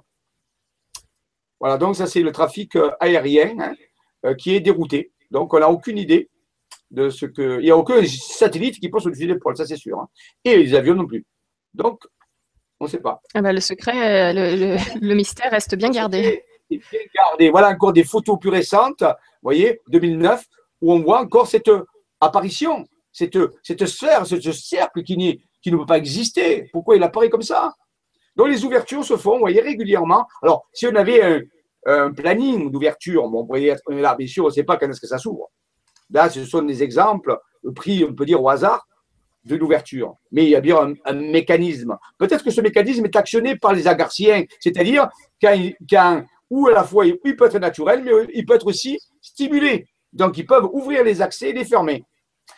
Ça veut dire que si on voudrait aller visiter l'intérieur de la Terre sans être invité, ben, on aurait grand, euh, on aurait problème de trouver les portes closes, tout simplement. Voilà. Donc ça, ça permet de protéger ce secret final, très important, qui est aussi important que les extraterrestres. Alors ici, vous avez plusieurs représentations un peu folkloriques, un peu traditionnelles de la Terre intérieure, de la Terre Shambhala. Alors, il y aurait la Gartha, rappelez-vous, Gartha, c'est la, c'est la, le collectif de civilisations qui sont fédérées. Ils ont comme un gouvernement, un gouvernement qui n'a rien à voir avec notre gouvernement, nous, bien sûr, on peut dire des, êtres, des sages qui coordonnent l'action de cette fédération, et on lui a donné un nom, on l'appelle Shambhala ou, Shambhala, ou Shangri-La, ça dépend, chez les Tibétains. Alors, les Tibétains, bien sûr, euh, connaissent ça. Hein. Dans l'Himalaya, il y aurait des accès. Donc, ils sont en contact. Je pense qu'il y a des lamas tibétains, s'ils m'écoutent, euh, dans l'Himalaya, c'est ces choses-là, bien sûr. Il ne va pas en parler, mais il les connaît. Les, Mayas euh, les, donc, euh, travaillent avec eux. Hein, quelque part, les lamas, je veux dire, travaillent avec eux. Et donc, ils ont des informations qui circulent. Donc, eux, ils savent très bien que ça existe. Mais pour l'instant, ils ne peuvent pas le divulguer. Non, mais on n'est pas encore prêt. Oui, bientôt. Pas encore. Bientôt, bientôt. Voilà. Encore un exemple ici de euh, où on a levé carrément hein, la partie d'une carte. Voilà. Euh, découpée. voilà. Ah ouais. Alors, on fait plus dans le détail là. Hein. on ne prend pas les petits ciseaux, les, les, petits ciseaux à cran. Des tonnes, des tonnes et des tonnes. Des tonnes pour ceux qui cherchent. La documentation est euh, énorme. Vous voyez, là encore. Vous voyez, c'est que des exemples de, de, de, découpe ou de zone floutée. on appelle une zone floutée, parce qu'on a enlevé carrément l'image. Mm. Voilà. Donc, vous voyez ici la formation, voilà, la formation qui se passe en quatre, en quatre images. On voit la formation du trou et sa disparition. Donc, en réalité, ce sont bien des ouvertures. Des ouvertures dans des, euh, dire, des harmoniques. Je pense que c'est la théorie pour l'instant qui est la plus faveur. Alors, il y aurait ça qui aurait été photographié. Alors, bien sûr, il y a, d'après certains euh, récits d'exploration où des personnes ont été invitées à entrer dans la Terre intérieure et pas y rester longtemps, puisque les radiations, là aussi, sont dangereuses. Un humain de la surface ne peut pas survivre trop longtemps dans l'irradiation, dans le confinement électromagnétique de la Terre intérieure. Là aussi, il faut, ou il faudrait qu'il porte une combinaison un peu comme les astronautes, et ce serait un peu euh, difficile. Et donc, euh, et là, on voit, on dit qu'il y a, la, la, Terre intérieure serait éclairée, éclairée et irradiée par une, un plasma, on appelle ça un soleil. Alors je trouve que le nom ne va pas bien, parce que ça n'a rien à voir avec un soleil euh, comme on connaît, hein, ça n'a rien à voir avec une étoile, bien sûr, mais c'est une structure euh, sur laquelle on peut se poser la question. Moi, j'appelle ça un plasma, un plasmoïde, euh, un peu comme les néons, vous savez, les néons qu'on utilise, comme un plasma, comme la foudre en boule, si vous voulez. Et c'est intelligent, c'est une technologie ou c'est peut-être une entité, je ne sais pas, qui est là, et ça éclaire et ça diffuse de l'information, ça éclaire, ça, voilà, ça éclaire le monde intérieur comme le fait notre Soleil pour nous, et eh bien là, il y aurait une, cette structure, bien sûr qui est plus petite, bien sûr, et qui rayonne cette radiation. Et je pense que c'est quelque chose d'intelligent, c'est quelque chose de très avancé. Hein. Ça peut être vivant, peut-être aussi, peut-être une pseudo-vie, on ne sait pas. Mais c'est quelque chose ah, de très avancé, c'est là. Ouais, c'est intéressant ça. Donc tu penses que cette lumière, cette radiation est, euh, a sa propre conscience? Ah oui, pour moi, et plus les technologies, euh, dans, les contacts que j'ai eus, nous avons eu avec Raymond et d'autres, avec les, techno, avec les, célestes, les extraterrestres, plus on avance dans, les civilisations évoluées, plus la technologie devient vivante. Elle interagit avec la conscience qu'il utilise. Pourquoi la propriété de la mécanique quantique? Donc, on, peut, c'est un peu comme un androïde qui serait euh, intelligent, qui serait conscient. Eh bien, il y a deux plus la technologie avance, plus on évolue, plus on a une technologie qui est vivante, qui, qui peut interagir avec notre conscience. On n'est plus dans la technologie comme on connaît actuellement, qui est séparée, mais quelque chose qui interagit. Donc, oui, euh, à ce niveau-là, je pense qu'il y a une forme de même d'intelligence quelque part qui est là. Oui, ça, me, ça, me, rappelle ce que, ce que disait Bob Lazar. Il avait dit qu'il avait travaillé sur un, un, ovni. Quand il est rentré à l'intérieur, le moteur, c'était comme, euh, comme de l'eau, mais c'était intelligent. Il, donc voilà, son travail était de comprendre comment ça fonctionnait et euh, il en parlait déjà il y a, plusieurs années. Ouais. Ah oui, oui, oui. c'est cette forme-là qui utilise des formes d'intelligence et euh, euh, c'est ça vraiment. Alors c'est pour nous, ça serait très étonnant, mais je pense que c'est de ce niveau-là. Je ne pense pas que ce soit quelque chose d'inerte. Je pense que c'est quelque chose qui est vivant et que les, les Agarthiens respectent. Alors ils appelaient ça le Dieu qui fume enfin, pas les agarciers, mais les, explorateurs, on de, euh, God Smoking, the, Smoking God, le Dieu qui fume. Ils, prenaient ça pour une divinité, si vous voulez, mais ce n'est pas une divinité, ah. bien sûr. C'est une structure intelligente qui est là et qui veille sur, sur l'Agartha, qui anime l'Agartha, qui lui permet de respirer, de, de fonctionner, si vous voulez. Très bien. Euh, je rassure, euh, donc Chris, j'ai pas vu la question de, Nathalie. Donc Chris nous dit Bonsoir Nora et Jean-Michel, je rejoins Nat dans sa question. Un développement s'impose car il ne faut pas cacher le savoir, enfin il ne faut cacher le savoir à personne. Donc je vous rassure, ne vous inquiétez pas, tout ce que c'est Jean-Michel, il va nous le dire. Seulement, tout doit être dit avec du temps. Il doit prendre son temps pour la compréhension, pour euh, le développement. On n'a que deux heures. On n'a que deux heures et c'est enquête scientifique sûre, ça s'appelle.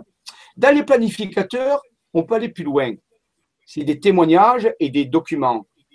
Mais dans la enquête scientifique sûre, il faut rester dans le domaine, on peut dire du connu, faire un petit pas vers l'inconnu, mais le but, mhm. c'est d'avoir les pieds sur terre quand même, et de regarder dans les étoiles, mais les pieds sur terre. Donc, on ne peut pas partir dans toutes les théories, machin, tout ça. Donc, ce que je vous dis là, pourquoi? Parce que vous voyez une photo qui a été prise et on voit de la lumière sortir par l'ouverture.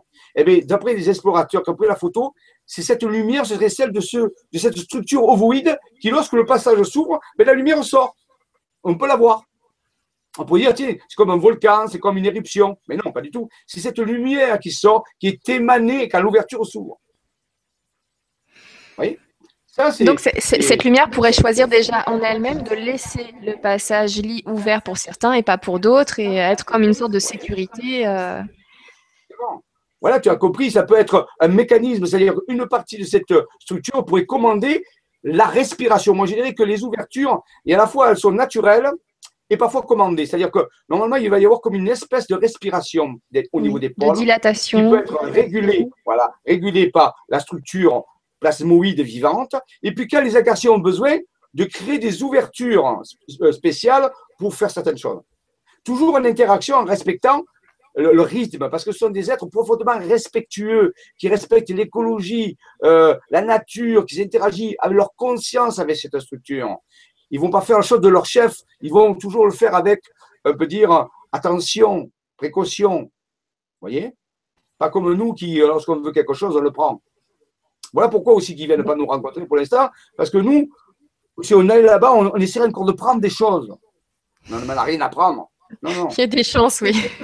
voilà. Alors, il faut changer notre structure. On voulait rencontrer des agarciens, eh bien, soyez des gens qui donnent par votre cœur, qui respectent la nature, qui respectent toutes les formes de vie, toutes les formes de conscience, ça essayer de prendre et d'en faire des avantages. Tant qu'on sera comme ça, ils ne viendront pas. Ben oui, vous ah, auriez-vous euh, envie d'aller voir ces gens-là? Non. Il y a une remarque d'Antonio, euh, j'ai juste lu le début, mais ça correspond à ce que tu dis. Donc il me dit, euh, la Terre comme être vivant ne pourrait-elle pas avoir une sorte de respiration avec ouverture et fermeture d'épaule, une sorte de rythme crânio-sacré, crânopôle sud et sacré au pôle nord Qu'en pensez-vous? Merci. Oui, tout à fait, tout à fait. Oui, vous avez raison, ce que s'appelle, il y a une forme de, de, structure où on peut toucher les os euh, mhm. Et donc, oui, oui, tout à fait. Euh, tout ce qui est en haut comme ce qui est en bas, comme on a un crâne qui respire avec le chakra coronal, le chakra racine, on peut imaginer que la Terre, c'est sur son même. On peut s'imaginer dans une sphère, si vous voulez, hein, une sphère énergétique, et là, c'est le pôle nord, et au chakra racine, c'est le pôle sud. Tout à fait. Il y a une respiration, là, il y a la, la Kundalini, la colonne, la vertébrale. Tout à fait, il y a une respiration naturelle. Et ça, ce qui permet à la Terre de rester vivante, d'avoir une conscience de vivre. Donc les agarciens, sont les garants de cette conscience, puisque pour l'instant, ceux de la surface n'ont pas réussi encore à développer leur sagesse assez pour comprendre ces choses-là, encore que les anciens le savaient, on a seulement oublié, euh, parce qu'il y a eu des cataclysmes qui ont effacé toutes ces choses-là. Euh, dans notre... Mais on va le retrouver dans le futur, ce sera ces choses-là. On aura une écologie scientifique, c'est-à-dire une science très avancée, mais qui respectera totalement l'écologie naturelle, bien sûr. Merci. Peut-être que vont nous donner les agarciens lorsqu'on sera capable de les accueillir correctement. Mhm. Merci beaucoup pour ta réponse. Merci beaucoup, Chris, tout à l'heure pour ta remarque. Euh, c'était bien vu aussi. Et merci beaucoup, Antonio. Tu as mis euh, dans le mille, je pense. On n'est pas loin. Une belle intervention. Oui. Alors, on continue. On va finir, hein on va essayer de finir ce soir. Oui. Voilà. Oui. on avance, on avance. Alors, les autres Alors, question à un million d'euros. Qui veut gagner des millions? Moi La Terre est un cas particulier? Est-ce que seule la Terre? Alors, pour les Sumériens, la structure à l'intérieur de la Terre s'appelle un abzu, qui va donner plus tard le mot abyss, abyssal, les ah. fosses. Donc, la question c'est est-ce que les autres planètes ont-elles des abzus ou seulement la Terre a-t-elle un abzu Eh bien, regardons quelques photos.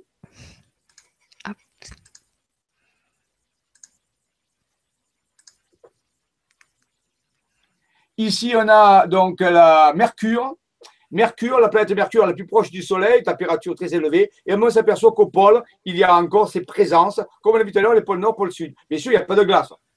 Ah, ce, Mercure, la température est très très élevée, hein, c'est plusieurs centaines de degrés, donc on ne peut pas avoir de la glace. Donc, il y a la présence des ouvertures, on les voit. Hein, c'est des photos qui ont été prises par, euh, par des satellites ou par des sondes. Et en réalité, il y a des morceaux qui sont illuminés. Donc, comme vous savez, ces ouvertures aussi, quand ça s'ouvre, eh bien, ça passe aussi.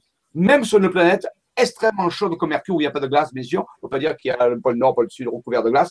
Et donc, à ce moment-là, il y a, ça marche quand même. Il y a des mhm. ouvertures polaires qui fonctionnent.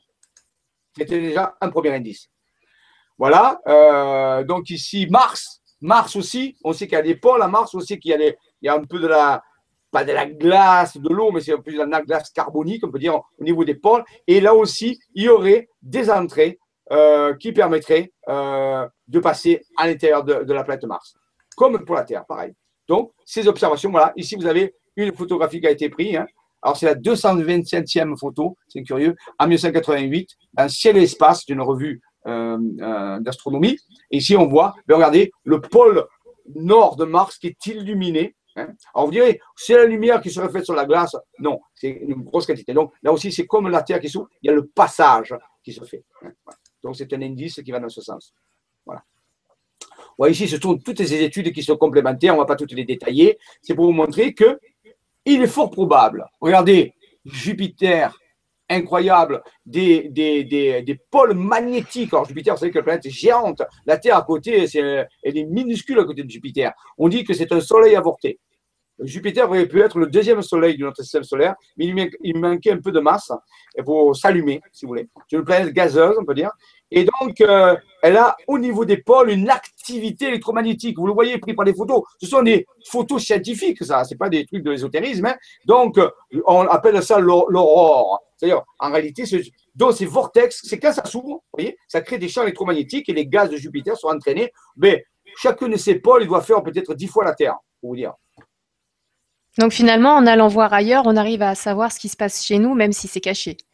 Bah, eh ben voilà. Et oui, les, toutes les planètes du système solaire ont un absou, ont un abysse, ont une terre intérieure, une dimension intérieure. Ah, regardez, Saturne. Wow. C'est flagrant, c'est clair. Les portes s'ouvrent. C'est aussi gigantesque. que Saturne est une planète très grande par rapport à la Terre. Ce sont les planètes géantes. On appelle ça les, planètes géantes du système solaire. Hein donc très importante. Donc, vous voyez, euh, donc elle a aussi un accès à, son absou. Alors, ça veut dire quoi? Là, c'est marqué. Euh, Saturne est un monde dans un monde et peut-être plus le monde interne euh, et peut-être plus le monde interne est aplati au pôle. Il y a un diamètre si important que s'il était creux, la Terre pourrait facilement tourner à l'intérieur. Voilà, donc vous voyez la, taille, la taille, c'est que vous voyez le creux là d'en haut, le pôle de Saturne, c'est la taille de la Terre, ou, bien plus grand que la taille de la Terre. Vous imaginez La taille de la planète. Là aussi, Neptune, avec son œil brillant gigantesque. Là aussi, vous voyez, des effets d'ouverture à ce niveau-là. Donc, voilà, euh, ce sont toujours des, photos tirées de la revue hein, qui, sont, qui, sont des photos historiques en réalité qui ont été publiées. Hein. mais ensuite, elles ont été retirées. Elles sont devenues très rares. Et plus le temps va s'écouler, plus ces photos vont être retirées parce que de plus en plus de gens vont s'intéresser euh, à, la fois par les extraterrestres, mais aussi les intraterrestres. Vous voyez, regardez, des crop circles, hein, vous connaissez les crop circles, puisque vous avez fait plusieurs émissions des crop circles, donc vous y référez. Euh, vous avez un crop circle qui pourrait représenter justement cette dimension intérieure de la Terre. Ça pourrait être une des représentations, entre autres. Parce qu'un crop circle pourrait avoir plusieurs explications. On pourrait avoir un mais il pourrait cacher une autre explication aussi. Donc ici, on pourrait avoir une illustration, pourquoi pas, des dimensions intérieures de la Terre. Voilà euh, un vaisseau plasmoïde, un petit peu un plasma, un vaisseau qu'on appelle un vaisseau plasma, qui pourrait être utilisé par les technologies euh, des extraterrestres. Voilà. Vous voyez, ce n'est pas un vaisseau euh, technologique. Quand je parlais de vaisseau vivant, je parlais de choses comme ça. C'est-à-dire qu'à bord de ce vaisseau, il y a de conscience et ceux qui vont voyager dans ce vaisseau vont euh, fusionner leur conscience, rentrer en résonance avec cette conscience. C'est vraiment quelque chose qu'on ne connaît pas sur Terre. La fusion ou l'interpénétration de plusieurs consciences dans un même espace pour pouvoir euh, utiliser ce, véhicule. Voilà. Ce sont les fameux vaisseaux plasmoïdes, le plasma vivant. Nous avons assisté, Raymond Spinozzi a assisté dans un de ses films, il a filmé la chose. On a vu un vaisseau plasmoïde à l'œuvre. C'est impressionnant. Voilà. Ce ne sont pas ces photos-là, hein, mais nous avons un film, un jour peut-être qu'on le présentera, si Raymond le veut, où on voit mhm. justement où il a filmé lui-même, avec sa caméra à l'époque, c'était l'époque héroïque, on voit un vaisseau gigantesque qui est mis en plasma. Magnifique. Donc ici, là, bien sûr, on a vu l'hypothèse de la Terre intérieure illustrée ici sur des dessins qui montre le fameux, on le soleil central, comme je l'ai parlé tout à l'heure, l'Agartha, les différentes cités à l'intérieur. Bien sûr, c'est stylisé, les différents accès physiques, il y aurait des accès physiques, il y aurait des accès fréquentiels, vibratoires. Vous voyez, c'est des tentatives d'explication qui sont très intéressantes. Maintenant, est-ce que ça se passe exactement comme ça? On ne sait pas. Mais ce sont déjà une bonne approche, on peut dire, rationnelle, qui permet de quand même garder les pieds sur terre. Donc, on aurait une description particulière de l'escriture. Maintenant, est-ce que c'est exactement comme ça? On ne sait pas. Mais ça peut être déjà une bonne approche. Il faut déjà avoir une première théorie. Voilà ici, voici des images du pôle et on voit la glace qu'ils font. Savoir que des explorateurs ont, tous relaté, les explorateurs des années 1800 et quelques, qu'à un moment donné, ils s'approchaient des pôles et la glace disparaissait et était remplacée par un océan, par une mer, dont la température parfois était assez élevée. Rappelons-nous ça, dans les témoignages. Donc, vous voyez, la glace n'est peut-être pas toujours jusqu'au pôle. Voilà encore euh, donc on voit des vaisseaux. Hein. Ce sont des. Vous trouvez ça sur Internet. Il suffit de frapper sur Google Images, euh, Terre creuse. Vous avez ces images-là. Vous pouvez les voir. Euh, moi, moi, je les ai récupérées et je les ai mis dans mon bureau et je les regarde tous les jours. Je me permets de me connecter. Je me permets de travailler avec. C'est une façon de travailler, vous voyez, de d'y penser, de se relier en résonance. Alors, il y a l'hypothèse aussi, bien sûr, des nazis le troisième Reich avec euh, donc, les armes, euh, armes secrètes des nazis, les armes secrètes qui étaient mises au point par le troisième Reich. Euh, et on pense que, bien sûr, ils ont mis au point des véhicules particuliers qui pourraient ressembler à des soucoupes volantes, mais qui n'étaient pas aussi performantes que les vaisseaux des extraterrestres, mais qui déjà pas mal. Et donc, on pense aussi que Hitler a, cherché, d'une certaine façon, à rentrer en contact avec euh, ces agarciens, ces, êtres de la terre creuse, parce qu'il croyait en ces mythes, pour lui qui n'étaient pas des mythes, parce qu'il était entouré de gens extrêmement intelligents, il faut le savoir. Hein. savoir que les Américains ont récupéré pratiquement tous les savants euh, nazis qui travaillaient pour les nazis à, l'époque, hein. après l'opération Piperclap, je crois, euh, et qui ont récupéré, après la, la chute de Berlin, ils ont récupéré tous les nazis, fait les savants, savants qui travaillaient pour les nazis, ils ont fait travailler pour eux. Donc Von Braun qui a mis au point la fusée Saturne pour marcher sur la Lune et d'autres, tout ça. Donc en réalité, euh, les Troisième Reich étaient entourés de gens extrêmement intelligents très, et qui travaillaient sur des projets extrêmement avancés. Donc, je serais encore vraiment étonné de découvrir ces choses-là. Donc, ils, avaient un des projets, c'était d'arriver à rentrer en contact avec ceux de la Terre, de la Terre creuse, pour certaines raisons idéologiques. Je ne veux pas aller aujourd'hui là-dedans, mais pour certaines idéologies, euh, on peut dire, nazies, euh, qui étaient reliées à ça. Hop, continue. Ah oui. Voilà, donc ici vous avez des, schémas qui représentent la mise au point de ces euh, technologies hein, qui ont été récupérées, rappelez-vous, par les Russes et les Américains. Quand ils sont arrivés à Berlin, ils ont trouvé les documents, tout ça. Ils n'ont pas retrouvé les technologies parce que les technologies avaient été détruites ou alors déplacées, mais ils ont retrouvé les, vestiges des bases où il y avait ces technologies-là. Et ils ont trouvé surtout les plans et tout ça. Donc ça, ils, sont au courant de ça. Mais bien sûr, ça fait partie des dossiers. Voici, vous avez les, quelques rares photos euh, qui ont été prises à l'époque, de ces véhicules que l'on appelle les Ubuzu, euh, en trop, euh, pour, pour, les nazis. Ça nous fait penser au Vimana des temps anciens en Inde. Ici, c'est une grosse cercueil qui est apparue donc, en Angleterre. On voit un visage un peu extraterrestre, avec autour une espèce de roue. À l'intérieur, il y a plein de petits points. Alors là, c'était très difficile à, à savoir ce que c'est. Il y a des gens qui ont réussi à décoder et a montré que c'est un langage binaire. En réalité, il y a un message inscrit en binaire dans le disque. Très intéressant. Ça a été décodé. Oui, vous pourrez retrouver le, message, il me semble, dans euh, les vidéos d'Umberto Molinaro, donc le numéro, la vidéo numéro 4. Voilà. donc regardez cette vidéo, vous aurez l'explication. Là aussi, le euh, Là, vous aurez euh, l'explication, je pense, le, 26, la, la, prochaine fois. Donc, on a rendez-vous avec lui le 26.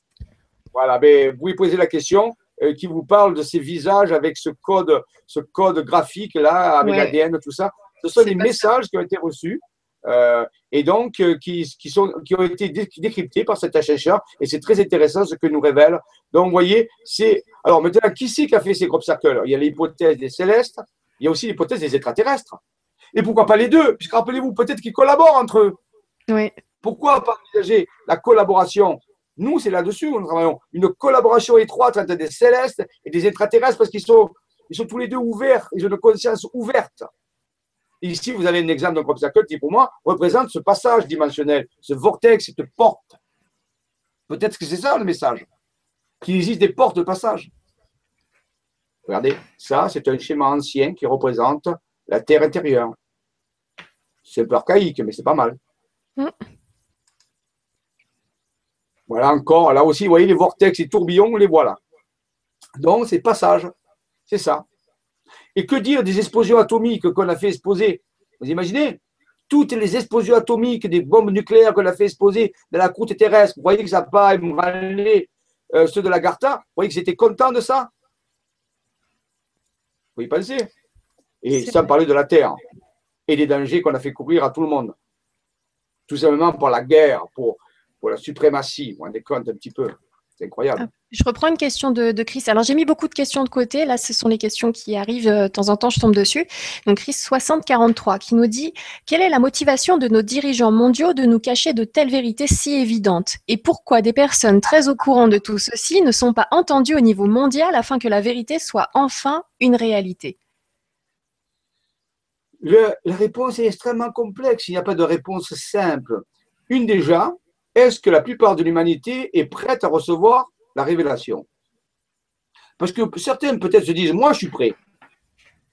Mais l'ensemble de l'humanité, dans toutes les conditions de religion, de tradition, de croyance, de vie, est-ce que vous croyez que tout le monde est prêt à recevoir ces révélations?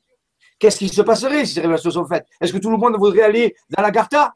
Est-ce que vous croyez qu'on allait ouvrir les portes et accueillir tout le monde? Maintenant, ça, c'est du point de vue de l'humanité. Du point de vue des dirigeants, ils sont au courant, bien sûr qu'ils sont au courant. Ils ignorent peu de choses, ces choses-là. Mais si l'humanité apprenait qu'elle arriverait à réagir à ça correctement, elle exigerait qu'il y ait des représentants de l'Agartha qui viendraient. Et qu'est-ce que révéleraient les représentants de l'Agartha Toutes les magouilles qui se sont passées. Et ça, ça ne ferait pas plaisir. Donc, pour l'instant, on va le garder caché. Parce que ça serait la transformation du monde. Parce que ces êtres, ils sont très avancés, très sages. Et ils viendraient nous révéler beaucoup de secrets sur nos traditions, sur nos religions, sur des tas de choses que pour l'instant, on ne veut pas trop entendre. Donc, c'est caché. Ça parlait, Merci, Chris. Voilà. Ça parlait aussi de, la technologie euh, qui pourrait venir ce serait fini du pétrole, bien sûr, parce qu'ils connaissent l'énergie libre, bien sûr. On a Anissa qui, passe dans le coin et je la remercie beaucoup parce qu'elle nous a mis euh, l'explication, en fait, le, décodage du premier crop circle qu'on a vu, celui où il y a euh, le, visage avec le, le CD-ROM, on va dire, à côté. Et donc, ça donne Méfiez-vous des porteurs de faux cadeaux et de leurs promesses non tenues. Beaucoup de douleur, mais il est encore temps. Croyez il y a du bon à l'extérieur ou il y a du bon là-bas. Nous nous opposons à la tromperie. Voilà. du message, son Voilà, les planificateurs ont, lancé ce message il y a déjà des années, il y a, je crois, je ne sais pas combien d'années, et que, que comme ça existe, il y a du bon là-haut. Donc ça veut dire, n'écoutez pas les histoires de guerre et les bruits de guerre céleste. Non, c'est pas vrai. Il y en a eu des guerres célestes. Il y a très très longtemps dans la galaxie, comme dirait Star Wars. Mais c'est fini. Maintenant, il y a les planificateurs. Les planificateurs sont là, sont des pacifistes, mais ils attendent votre invitation. Ils attendent que vous soyez prêts, ouverts et mûrs aussi. Donc, oui, il y a de bon là-haut. Il y a du bon là-haut et du bon en dessous. Et rappelez-vous qu'avait dit Hermès, tout ce qui est en haut est comme ce qui est en bas. Et tout ce qui est en bas est comme ce qui est en haut pour le miracle d'une seule et même chose. Mm. Par rapport à ce message, j'ai une petite info en plus, donc on n'avait pas donné d'ailleurs dans la vidéo numéro 4. Donc euh, c'est par rapport donc à, une petite information, un petit décodage supplémentaire qu'il y a eu par rapport à ce texte. Donc attention, ceci est très important à souligner. Une recherche de binaire holographique a été menée justement parce que des, des travaux antérieurs montraient que le crop circle était holographique et donc que le crop devait avoir d'autres informations à fournir. Obtention ainsi de ce morceau de message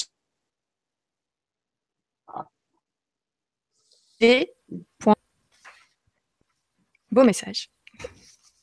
J'ai pas entendu, ça s'est coupé. Ah, donc je répète, donc après ce message-là, donc euh, qu'Anissa nous a fait passer, il y a eu des recherches qui ont été faites parce que euh, ils se sont aperçus qu'il y avait euh, un code binaire holographique.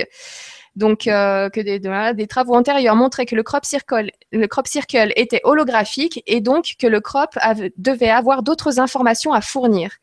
Ils ont fait des recherches et ils ont obtenu ce morceau de message supplémentaire suivant qui dit Vivez, soyez tellement vivant à rajouter en plus du texte. Vivez l'expansion, sortez des peurs. Ces peurs sont fantaisistes, elles sont fabriquées vous maintenir dans le contrôle. Donc, vivez dans la joie, expansez-vous, et vous verrez, euh, ces êtres auront envie de vous rencontrer. La question que vous pouvez vous poser aujourd'hui, est-ce que c'est vraiment ces gens auraient envie de me rencontrer Est-ce que moi j'ai déjà envie de me rencontrer moi-même? Est-ce que ces gens, dans, ce que je suis là, auraient vraiment envie Est-ce que je leur donne envie de me rencontrer, de ma façon de vivre, de ma façon de faire les choses? Alors peut-être qu'il faudrait travailler là-dessus. Donnons-leur envie de nous rencontrer. Déjà qu'on a du mal à rencontrer ses propres voisins parfois. Ben oui. Ben Bien vu. Merci beaucoup, Anissa, pour ton développement. Merci. Merci d'avoir amené cette information. On, reprend donc du coup le, le fichier. Hop, on va finir. Oh bah oui, là, là c'est bon, on a un petit peu de temps. On a le temps de finir et passer aux questions. Oui. Donc voilà. on revient sur l'Agartha. L'Agartha, la, la, on peut dire l'image de synthèse, on peut dire euh, qui, qui peut être intéressante à étudier sans, voilà, ici des détails hein, avec des ouvertures, des fosses abyssales donnant. Ce sont des, des constructions qui ont été faites, hein, qui ont été faites par, euh, par des études hein, de pensée. Donc voilà. Mais ça peut donner une idée un petit peu de comment pourrait être la structure de la Garta dans une dimension harmonique, on peut dire, dans ce cas-là. Voilà, ici, on a une coupe en réalité. on voit, euh, si on voyait dans une autre harmonie, comme une terre dans une terre, on peut dire. Dans une réalité, dans une réalité. Là, on aurait une double vision. Dans deux harmoniques, on verrait deux choses à la fois. Alors, ça, c'est moi-même, pour vous dire qu'il existe des structures. Là, vous voyez, cette brume qui est là. On a fait à peu près une centaine de photos à un moment donné, à une époque. On sortait à l'extérieur, il n'y avait pas de brume, et on prenait des photos, il y avait comme des brumes qui apparaissaient avec des êtres à l'intérieur. C'était fabuleux. Elle a pris des centaines de photos. Et là, je suis en train, vous voyez, quelqu'un est en train de prendre la photo, que je suis en train de prendre la photo de ces brumes. Mais il n'y avait pas de brume nord. Hein. C'était euh, un temps normal, il faisait nuit. Et quand on prenait des photos, il y avait des brumes, mais ces brumes s'animaient vivantes, comme des, des entités qui étaient là. Alors, qu'est-ce que c'est comme manifestation? Esprit de la nature, forme de vie intelligente primaire, émanation de l'agartha. Je vous la présente pour vous dire, voyez, les choses sont là, euh, existent. Euh, parfois, on n'y pense pas. Ici, c'est un dessin, une photo qui a été, euh, qui a été faite par un, peintre allemand qui montre une pyramide placée sur la France. Fait, disons, une partie de la France et le nord de l'Europe. Pourquoi? Parce qu'on parlera plus tard dans les, justement dans les, euh, dans les euh, chroniques des planificateurs du rôle de la France, sans que je sois chauvin, vous savez, je ne suis pas du tout chauvin, mais du rôle de la France et, et les accès possibles à l'Agartha en France. Il y a des accès à l'Agartha en France, c'est vrai et, ailleurs aussi, bien sûr. Voilà, peut-être que certaines entrées euh, peuvent être représentées comme ça. Peut-être c'est un fractal, une vibration, une dimension. Ce sont des dessins mathématiques qui peuvent expliquer. Peut-être aussi comme ceci, vortex ouvrant vers d'autres dimensions. Ce sont des schémas pour nous aider. Voici des points, on l'a vu hier ça dans la diapo, des points de contact avec des, des sites énergétiques, des anciens lieux où sont ces portes d'accès. Donc la géographie sacrée permettrait peut-être d'identifier certains endroits de passage de la Gartha. Comme les cartes de Raymond Spinozzi ou les cartes de Maxime Pellin qu'on verra plus tard. Et maintenant, la question, prends ta chance, take a change, prends ta chance, ton opportunité. La question qu'on va se poser, et maintenant, quelle est la probabilité que tout ceci soit une illusion? Est-ce que vous arrivez à l'estimer, la probabilité que tout ceci soit une illusion? Est-ce que c'est 100% d'illusion, 50% d'illusion, 10% d'illusion, 1% d'illusion. À vous de choisir. Question. Nous refermons le dossier de l'Agartha ce soir. Le dossier n'est pas fermé, nous seulement replié. Nous pourrions continuer notre, nos investigations scientifiques. Au fur et à mesure que la science avance, des choses sont découvertes. On l'a dit tout à l'heure, un grand océan sous les, sous les eaux, c'était officiel, ça a été prouvé, plein de choses comme ça. Euh, mais je dis, comme diraient certains, l'amour est fondamental. Si nous voulons rentrer en contact avec des intelligences non humaines ou des anciennes intelligences humaines comme l'Agartha, notre passeport, notre passeport pour Magonia, certaines notre passeport pour l'autre monde, c'est l'amour. L'amour inconditionnel, la vibration, la vibration de la cohérence, l'accueil, la bienveillance, sans arrière-pensée. C'est ça, une des clés d'accès. Et puis on verra qu'il y en a une autre. Mais la clé primordiale, c'est l'état de vibration, d'accueil, de, de gratitude, de bienveillance. C'est ça que nous devons travailler pour l'instant. Et les portes s'ouvriront. Voilà. Que la vibration soit en vous. Et surtout qu'elle y reste. Merci à tous pour ce petit exposé, on peut dire introduction. Lisez Jules Verne, regardez les films Voyage au centre de la Terre. Il y a plusieurs versions de Jules Verne magnifiques. Achetez le, le, livre de Jules Verne, Voyage au centre de la Terre, et vous allez rentrer dans la légende. Immergez-vous dans ces vibrations. Et peut-être une conscience intraterrestre viendra vous titiller un petit peu. Mhm. C'était très, très, très, très, très intéressant. Euh, donc voilà, on aura eu les deux vidéos sur la Terre creuse. Un, développement passionnant avec euh, finalement, encore une fois, plein d'histoires qui, s'entremêlent et, qui permettent d'avoir une meilleure compréhension du tout parce que tu vas chercher des infos partout. On a autant de, des photos de la NASA que des photos de, particuliers, que, euh, que les crop circles, des photos de là-bas. finalement, et tout ça se, se rejoint euh, et, ça nous permet de, finalement avoir euh, une piste, en tout cas un, chemin beaucoup plus clair. Euh, c'est vrai que ça devient une très forte probabilité. Quand tu disais combien de pourcentage, là, avec tout ça, ça fait beaucoup. Je ne saurais pas donner mon pourcentage là ce soir, mais déjà il était assez, euh, assez réduit, dans le sens où euh, bah, c'est vrai que j'ai trouvé euh, déjà sur d'autres sujets des choses assez louches pour me rendre compte que oui, on me cachait des, des informations, mais là, avec tout ça et avec tes explications et ton développement, c'est ouais, magique. Le monde est magique. Merci beaucoup. Est-ce que tu es prêt à répondre à quelques questions? Parce qu'il y en a eu encore pas mal ce soir. Je peux répondre avec plaisir. Je te remercie beaucoup. Alors, on va commencer au hasard dans ce que j'avais sélectionné tout à l'heure au hasard, pas tellement, parce qu'il y a 20 personnes, 21, 20, plus, euh, plus Nat qui nous écrit. Bonsoir vous deux. Jean-Michel, hier tu as dit que la Terre était sauvée j'aimerais que tu développes ton propos et que tu précises. Merci pour ton travail et tes passionnantes conférences. Je te rejoins là-dessus, Nat. Alors, je vais répondre. Je dis souvent, il faut dire, je suis comme porte-parole. Je suis porte-parole d'une équipe d'une centaine de personnes, donc Raymond Spinozzi, Maxime Pellin et d'autres, qui sont des chercheurs, et, il je ne vais pas donner listé, nous sommes une centaine, j'ai dit une centaine, je n'ai jamais compté. Dans la France entière, se répartit sur 12, 12 villes, une équipe de, chercheurs qui cherchent, qui trouvent des choses importantes, qui sont un peu fédérés, un petit peu comme une, une agartha de la surface, on peut dire. Et donc, euh, euh, la Terre est guérie. La Terre est guérie pourquoi? Parce qu'elle était malade. Elle était malade de quoi? Elle était malade d'une humanité qui lui faisait subir une espèce d'inconscience. je ne vais pas y revenir dessus, hein. tout le monde connaît l'histoire. Mais à un moment donné, comme tout organisme, soit il meurt, soit il se régénère. Donc, la Terre n'appartient pas aux humains. La Terre n'appartient pas aux terriens. La Terre abrite cette forme de vie. On verra plus tard, peut-être qu'on pourra mieux se questionner sur ce qu'elle est. Disons qu'elle est en location pour lui permettre d'évoluer, de croître en conscience. Mais euh, bien sûr, elle va supporter un petit peu comme des parents peuvent supporter un enfant qui est turbulent, qui fait son apprentissage. Mais à un moment donné, il y a des limites. Quand euh, la Terre elle-même est en danger, quand les formes de vie s'éteignent à sa surface, puisque l'humanité ne peut vivre que en harmonie, en coopération avec toutes les autres formes de vie. Elle ne peut pas survivre toute seule. Donc, euh, et comme on voit actuellement beaucoup d'extinctions d'espèces qui s'accélèrent, et de plus en plus, la vie, euh, le biotope de la Terre est en danger, et la Terre aussi est en danger. Et euh, les terriens qui vivent sur cette surface de la Terre sont soumis à un choix. Soit ils évoluent vers une plus de conscience et vont respecter la conscience de Gaïa. Chez les Grecs, on appelait Gaïa, la conscience de la planète vivante, une planète vivante qui n'est pas qu'un caillou sur lequel nous avons. Donc Gaïa, vous voyez déjà, les anciens, ils savaient déjà ça.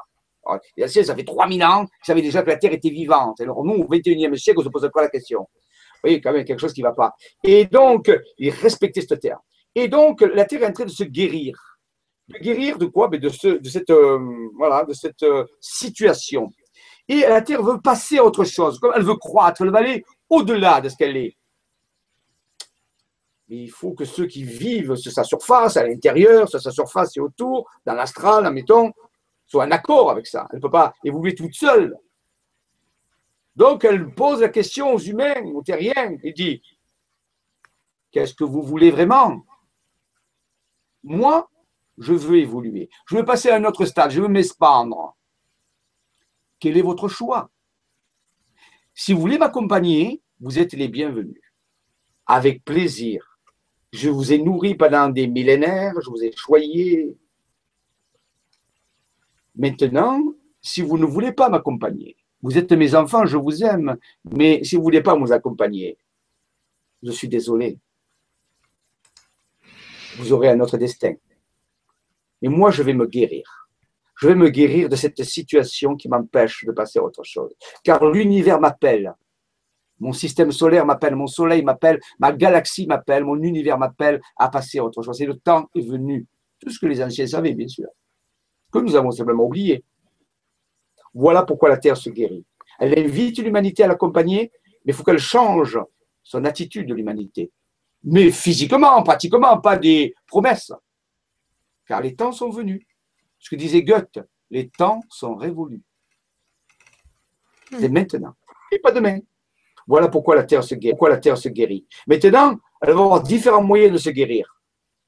Soit elle peut le faire avec la douceur, soit elle peut avoir des réactions extrêmement dynamiques. C'est à nous de choisir. Voilà. Merci beaucoup pour ta réponse. Merci beaucoup, Nat, pour cette question. Euh, il y avait Monique. D'ailleurs, euh, on avait un petit peu rigolé en début d'émission. Merci Monique pour ça, parce qu'on a commencé en, riant.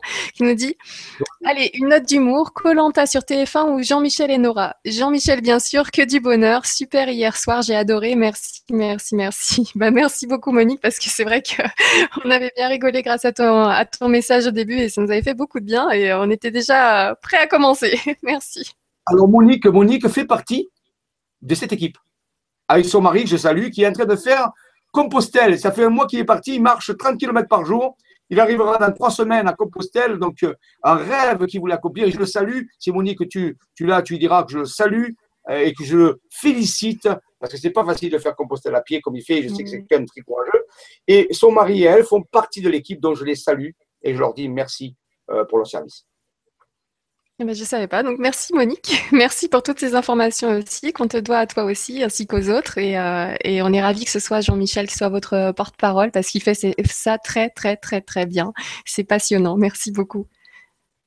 Alors ensuite, nous avons Noël qui nous dit Pourquoi certains êtres invisibles veulent nuire aux bienfaits de la planète Terre? Quel est leur intérêt? Le grand mystère pourquoi le mal est-il de mal? Grand mystère. Pourquoi des êtres veulent euh, tuer d'autres êtres? Pourquoi d'autres êtres veulent voler ce qui ne leur appartient pas? Pourquoi Oh On sans partir dans l'hypothèse du mal. Parlons simplement de maladie, de pathologie, de déformation de la conscience, de désordre pathologique. Certains êtres sont malades. Certains êtres et certaines civilisations, certaines races sont malades. Ça, c'est la nouvelle pas très agréable. Donc, parfois, ils, essaient de répandre cette maladie par des épidémies, de par des contagions, des réactions.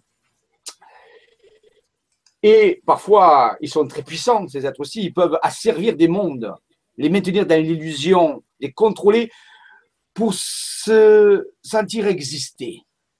Oh, on connaît ça sur Terre. Il n'y a pas besoin d'aller voir les extraterrestres pour ça. Les dictateurs, les tyrans, tout ceci. Rappelez-vous d'une chose, plus un être est un tyran, plus un dictateur est puissant, et plus il a peur. Parce que c'est sa façon d'exister, de dominer les autres. On n'a pas besoin de dominer les autres pour exister. Je suis ce que je suis. Tout simplement. Et donc, Ça, c'est la nouvelle de la maladie. La bonne nouvelle, c'est qu'on peut les guérir. Ah Au lieu de les combattre, essayons de les guérir, de les soigner. Ah, il faut qu'ils soient d'accord, bien sûr. Il faut demander leur autorisation. Mais si jamais ils auraient envie d'être guéris ou d'être soignés, alors on peut les soigner et leur permettre de modifier cette pathologie, de la rendre moins supportable et de pouvoir eux-mêmes progresser dans l'univers. Alors, on va parler pour comment pour les soigner plus tard, mais il y a une possibilité, on peut les soigner. Mais là, encore faut-il qu'ils veuillent être soignés. Alors, peut-être qu'il faut leur donner envie d'être soignés. Ça aussi, c'est intéressant. Oui, ces êtres-là existent, mais leur temps est révolu aussi, au moins pour cette planète leur temps est révolu aussi. Je te remercie beaucoup pour cette réponse bien complète. Merci beaucoup, Noël, pour ta question. Je vais enchaîner avec la question de Gérard et je vois qu'elle est en deux parties, donc je vais vite aller chercher la suite. Bonsoir Jean-Michel et Nora, ma question nécessite deux postes. Merci d'aller voir la suite. Des physiciens quantiques et biologistes d'avant-garde ont, ont, postulé que nos 24 heures actuelles ne font plus que 18 heures et qu'il y aurait une compression de l'espace-temps dans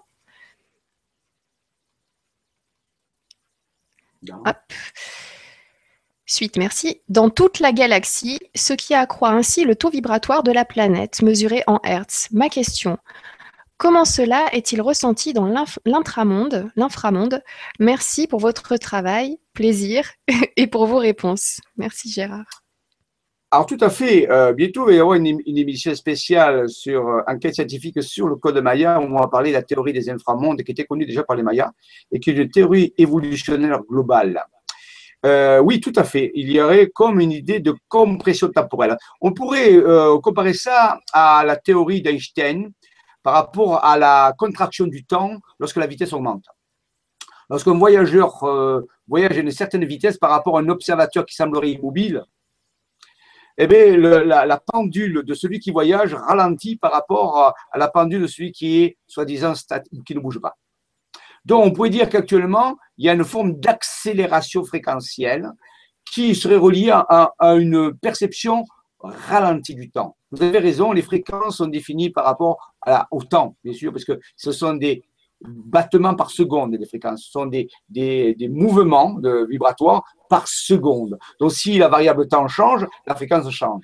Donc, en réalité, maintenant, est-ce que ce temps est-il objectif ou subjectif? Est-ce qu'on peut le mesurer avec une pendule? Mais si toutes les pendules se mettent à, retarder, on ne saura pas qu'elles retardent. Il faudrait avoir une pendule qui soit en dehors du temps, qui nous servent de référence. Et actuellement, on ne peut pas le faire grâce à la théorie de la relativité d'Einstein, qui dit que tout est relatif. Donc, on n'a pas de pendule qui se situerait en dehors du temps pour mesurer si, en fait, il y a un ralentissement du temps. Donc, oui, c'est une perception, peut-être un effet de la conscience. La conscience est peut-être reliée au temps. Regardez le rêve. Parfois, vous rêvez, vous avez des rêves, et vous avez l'impression que ça se dure, ça dure, ça dure des heures, alors que vous avez rêvé une milliseconde, pratiquement, une milliseconde, ou une seconde maximum. Et vous dites, oh, j'ai rêvé pendant des heures. Là aussi, on en est. Alors, il y a un film comme ça qui s'appelle? Inception. Regardez ce film très intéressant. Inception, qui, illustre ce temps dans le temps, dans le temps, et justement dans le temps du rêve. Donc, très important. C'est comme s'il y avait un rêve, qu'on était dans un rêve où le, où le temps ne s'écoule plus de la même façon, c'est vrai. Mais on ne peut pas le mesurer parce qu'on n'a pas de pendule de référence. Donc, c'est vrai. Et la fréquence, c'est comme si la fréquence augmentait. Je suis d'accord. Merci beaucoup, merci pour ta réponse. Merci beaucoup, euh, Gérard, pour cette question euh, avec une réponse passionnante. Merci. On a Sage D qui nous dit Il existe une théorie selon laquelle il n'existerait pas un, mais deux soleils centraux au centre de la Terre creuse, et sous un certain angle, l'un par rapport à l'autre, ce qui expliquerait aussi les marées océaniques. Connaissez-vous cette hypothèse? Oui, alors c'était la théorie euh, d'un Canadien qui a fait une étude, qui est passé chez Richard Glenn euh, au Canada. Alors, j'ai trouvé la vidéo sur YouTube, et ça parlait, justement, il expose une théorie où il explique une double marée, c'est-à-dire qu'en réalité, il y a deux marées, il y a deux vagues de marée, et elles ne sont pas expliquées par la théorie de la gravitation normale. Et donc, euh, il, a utilisé ce phénomène, et c'est vrai, il y aurait comme deux, sphères qui tourneraient l'une autour de l'autre, et qui pourraient générer euh, cet effet de double marée. Alors oui, on a parlé d'un soleil central, mais peut-être que la structure est plus complexe, qu'il y aurait quelque chose qui serait en orbite l'un autour de l'autre, on peut dire, quelque part. Il y aurait deux structures au lieu qu'il y une, mais je pense que ça ne change pas la nature même de la structure, mais simplement, peut-être, tout à fait, ça expliquerait cet effet de double marée, puisqu'il y a une marée qui suit l'autre à, un horaire décalé qui n'est pas explicable par la théorie de la gravitation normale. Donc, en réalité, c'est une bonne chose, une bonne remarque, oui. Je pense que cette théorie est valable et il y aurait une double structure qui serait deux structures qui tourneraient l'une autour de l'autre, un peu comme une alterne, on peut dire, quelque part, et qui pourrait euh, générer cet effet de, euh, additionnel de marée. Merci, merci beaucoup. Merci Sage pour ce complément très intéressant à l'enquête sur la Terre creuse. Merci. Alors ensuite, nous avons Jérôme qui nous dit Bonsoir Jean-Michel et Nora. Avez-vous eu des contacts avec des planificateurs de Shambhala ou Agartha, même si nous sommes dans une enquête scientifique et non dans les chroniques? Merci pour votre travail. Alors, dans les chroniques, je vous montrerai les éléments. Alors, oui, je vais vous le dire. Alors, c'est une assertion. C'est une assertion. C'est une chose que je vais dire. Vous ne pouvez pas le croire, pas le croire, et surtout ne le croyez pas. Mais, je vais vous le dire. D'après moi, d'après les expériences que nous avons eues, et vous verrez plus tard euh, les cartes, les éléments de ce dossier. Oui, nous avons fait un contact avec les, planificateurs de la GARTA. Alors, les planificateurs de la GARTA sont euh, sous, on peut dire, la, coordination des planificateurs célestes. Parce que rappelez-vous quand même que les Agartiers sont les anciens humains on en parlera, un peu différents des humains actuels, mais ils sont des humains quand même. Donc en réalité, ils ont, ils ont été qualifiés pour être des, planificateurs, mais ils sont des planificateurs de certain ordre. Ils sont, on peut dire, un peu euh, adombrés, un peu voilà, dirigés, coordonnés par des, des, des planificateurs célestes plus chevronnés. Mais c'est vrai, il y en a, oui, on a été en contact avec eux. Alors, je ne les ai pas rencontrés physiquement, je n'aurais pas serré la main, bien sûr, malgré que ce soit un projet que nous, sur lequel nous travaillons. C'est-à-dire, on prépare une rencontre physique. Ah, je vous le dis, c'est un scoop, mais ça se prépare, ça met des années à venir, il y a des choses à faire. Mais une rencontre physique est envisagée dans pas longtemps, euh, pour certaines raisons que nous avons de mener l'émission. Mais oui, euh, nous sommes rentrés en contact avec eux, il y a eu des apparitions de, données, de faits, et nous travaillons en collaboration avec eux, c'est un fait. On ne peut pas les dissocier des êtres avec qui nous travaillons célestes. Alors, quand je, dis nous parlons des planificateurs, je ne parle pas de toutes les espèces extraterrestres. Hein. Je parle qu'une partie qui est bénéfique et qui œuvre dans le sens pour aider la Terre à se guérir, justement, on peut dire des docteurs, hein, des médecins du ciel, voilà. Et donc, en réalité, ils, ils, travaillent en collaboration avec les extraterrestres, et parce que ceux de la surface, pour l'instant, ben voilà. Quoi. Alors, il y a une invitation qui a été lancée, on verra, à ceux de la surface qui veulent se euh, joindre à cette opération de soins, de guérison, planétaire, et en même temps se soigner eux-mêmes et se guérir, et euh, par rapport aux humains. Donc, euh, c'est en train de se construire. C'est en train de... Oui, c'est vrai. On a eu des contacts. Hmm, merci, merci pour cette réponse franche. merci beaucoup, Jérôme, pour cette question. Alors, ensuite, nous avons Nicolas qui nous dit Bonsoir Jean-Michel et Nora. Jean-Michel, je t'adore. Je pars grâce à toi à Bugarach et Rennes-le-Château en juin. Je vis en Thaïlande et vais faire 20 000 km pour les visiter, grâce à ta passion et à la mienne maintenant. Tu m'as rendu mes rêves d'enfant. Merci. Ah, voilà quelqu'un de motivé. Voilà quelqu'un qui va avoir des contacts. Voilà quelqu'un qui va y arriver parce qu'il est enseignable il va faire des milliers de kilomètres. Et là, je suis sûr qu'il va avoir des, rencontres intéressantes. Parce que l'univers, en fonction de ce qu'on investit, nous renvoie toujours. Bien sûr, vous pouvez le faire vous aussi. Vous n'êtes pas obligé de faire des 20 000 kilomètres, c'est parce qu'il habite en Thaïlande. Mais rappelez-vous que ce que vous investissez, vous obtenez centuplé actuellement. Donc, bravo, Nicolas, Michel, bravo pour cette, euh, cette aventure. Euh, je te remercie. Je ne suis pas à être adoré, on n'a pas à m'adorer, hein, pas du tout. Simplement, euh, voilà, euh, je suis ce que je suis, un représentant d'une équipe. Je fais, nous faisons notre mission. Mon plaisir, c'est de faire la mission. Mon plaisir, c'est de réussir la mission pour les formes de vie. je te remercie de ta gratitude. Je préfère une gratitude hein, qu'une adoration parce que le terme est un peu trop fort, hein, quelque part. Mais donc, bravo, bravo, et je suis sûr que tu vas obtenir des résultats très intéressant. Merci beaucoup, merci. Merci beaucoup Nicolas. Merci pour ton témoignage. Ensuite, nous avons Elia qui nous dit Bonsoir à tous. Jean-Michel, pourrait-il expliquer le cristal à 64 tétraèdre qu'on trouve dans le temple d'Osiris, dans la cité interdite, et aussi quand on met certains crop circles en 3D. Film Thrive. Euh, merci pour vos vibras tellement passionnantes. Est-ce que tu peux ah oui, dire un peu euh, plus théorie très compliquée. Très compliquée, la, la, la structure euh, donc euh, icosaédrique remplacée de 64 tétraèdres. C'est très dans le film Thrive justement ils expliquent que c'est le secret de l'énergie libre. donc c'est un secret de géométrie très très particulier. on dit je ne vais pas répondre à ça, c'est trop compliqué, mais je vais vous dire des éléments. Par exemple, vous avez 64 codons. Normalement, dans votre ADN, vous, devriez fabriquer 64 codons, c'est-à-dire 64 types d'acides aminés différents. Quand vous jouez aux échecs, vous avez 64 cases, 8 x 8. certains chercheurs ont trouvé qu'il y a 64 formes de temps différents dans les structures atomiques. Donc, il semblerait que le 64, 8 au carré, soit une structure très intéressante qu'on va retrouver, reliée à la vie, reliée à l'art de la combinaison des formations avec le jeu d'échecs, par exemple, euh, relié à l'énergie libre. Dans le film Tribe, on montre ce qu'on appelle l'hypertor en réalité. Dans on nous dit que l'univers ne serait composé que de Thor. Ce serait, une, on peut dire, euh, euh, une pépinière de Thor. L'univers ne travaille qu'avec des Thors. Et qu'est-ce que c'est Des Thors ou des hypertors Mais c'est exactement la structure de, de hypersphérique dont je parlais pour expliquer la Terre creuse. Une dimension dans une dimension dans une dimension. On appelle ça en mathématiques une hypersphère. La Terre ne serait pas une sphère, un peu aplati, mais une hypersphère, c'est-à-dire une sphère dans une sphère dans une sphère. Et chacune de ces sphères serait un, monde intérieur.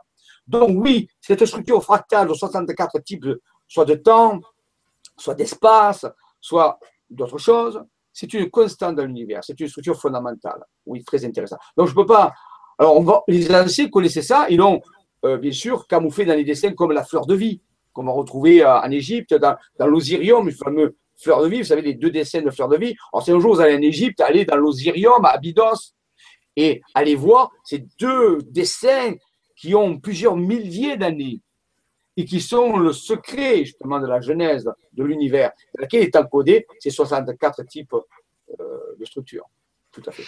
Très bien, je te remercie beaucoup. et Elia, d'ailleurs, nous, nous avait donné un message, nous avait envoyé un message en tout début d'émission. Bonsoir Nora et Jean-Michel, bonsoir à tous. J'ai regardé encore une fois la partie, la première partie cet après-midi pour avoir bien en tête tout ce qui avait été dit. Et je suis hyper impatiente de connaître la suite. Ben, J'espère que tu as apprécié autant que moi.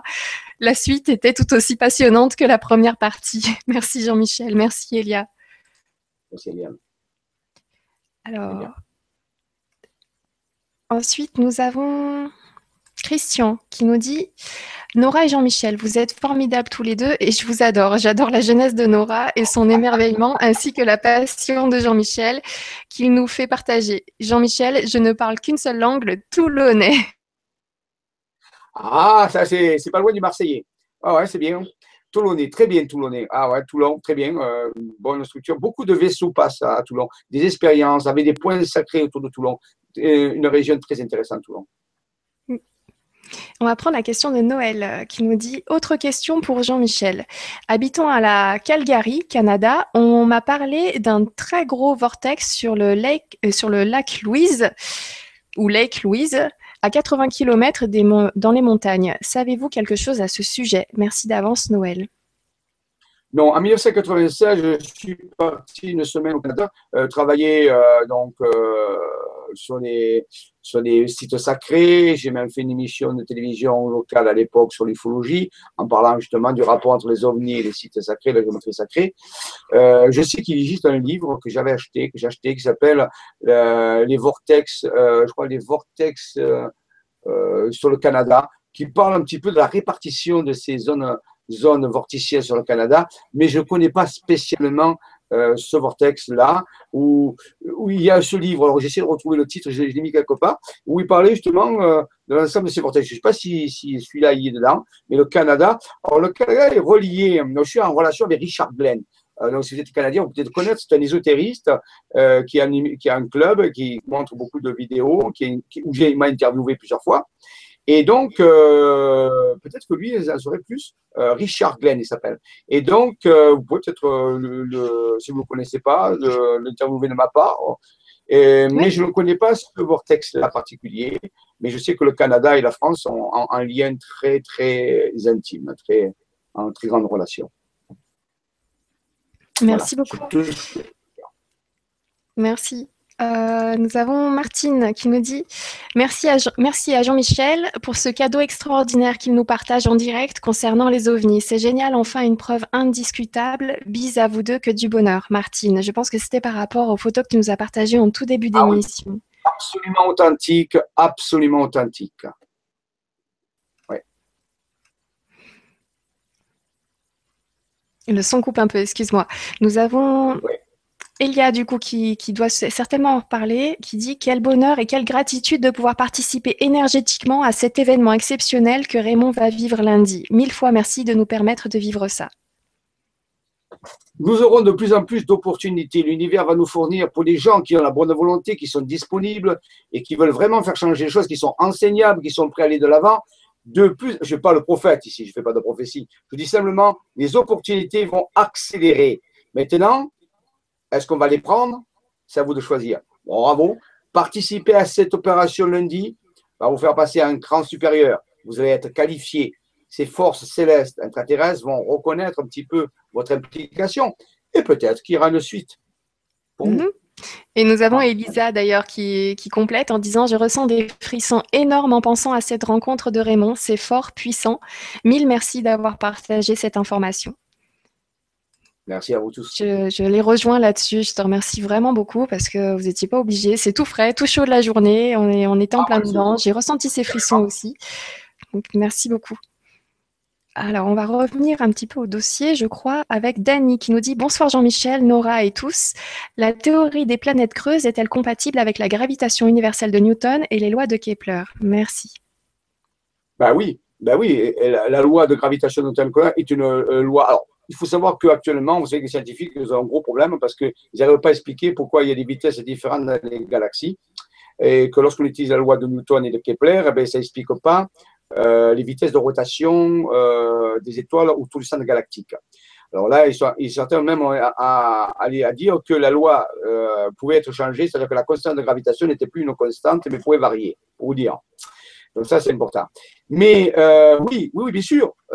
maintenant, euh, soit je vous ai dit, la Terre, dans notre dimension à nous, dans notre, résonance, est pleine, il y a bien un magma, un noyau, mais elle est euh, différente dans une fréquence euh, différente. Peut-être que la, la, loi de gravitation ne s'applique plus de la même façon, peut-être parce que la constante varie en fonction aussi des résonances.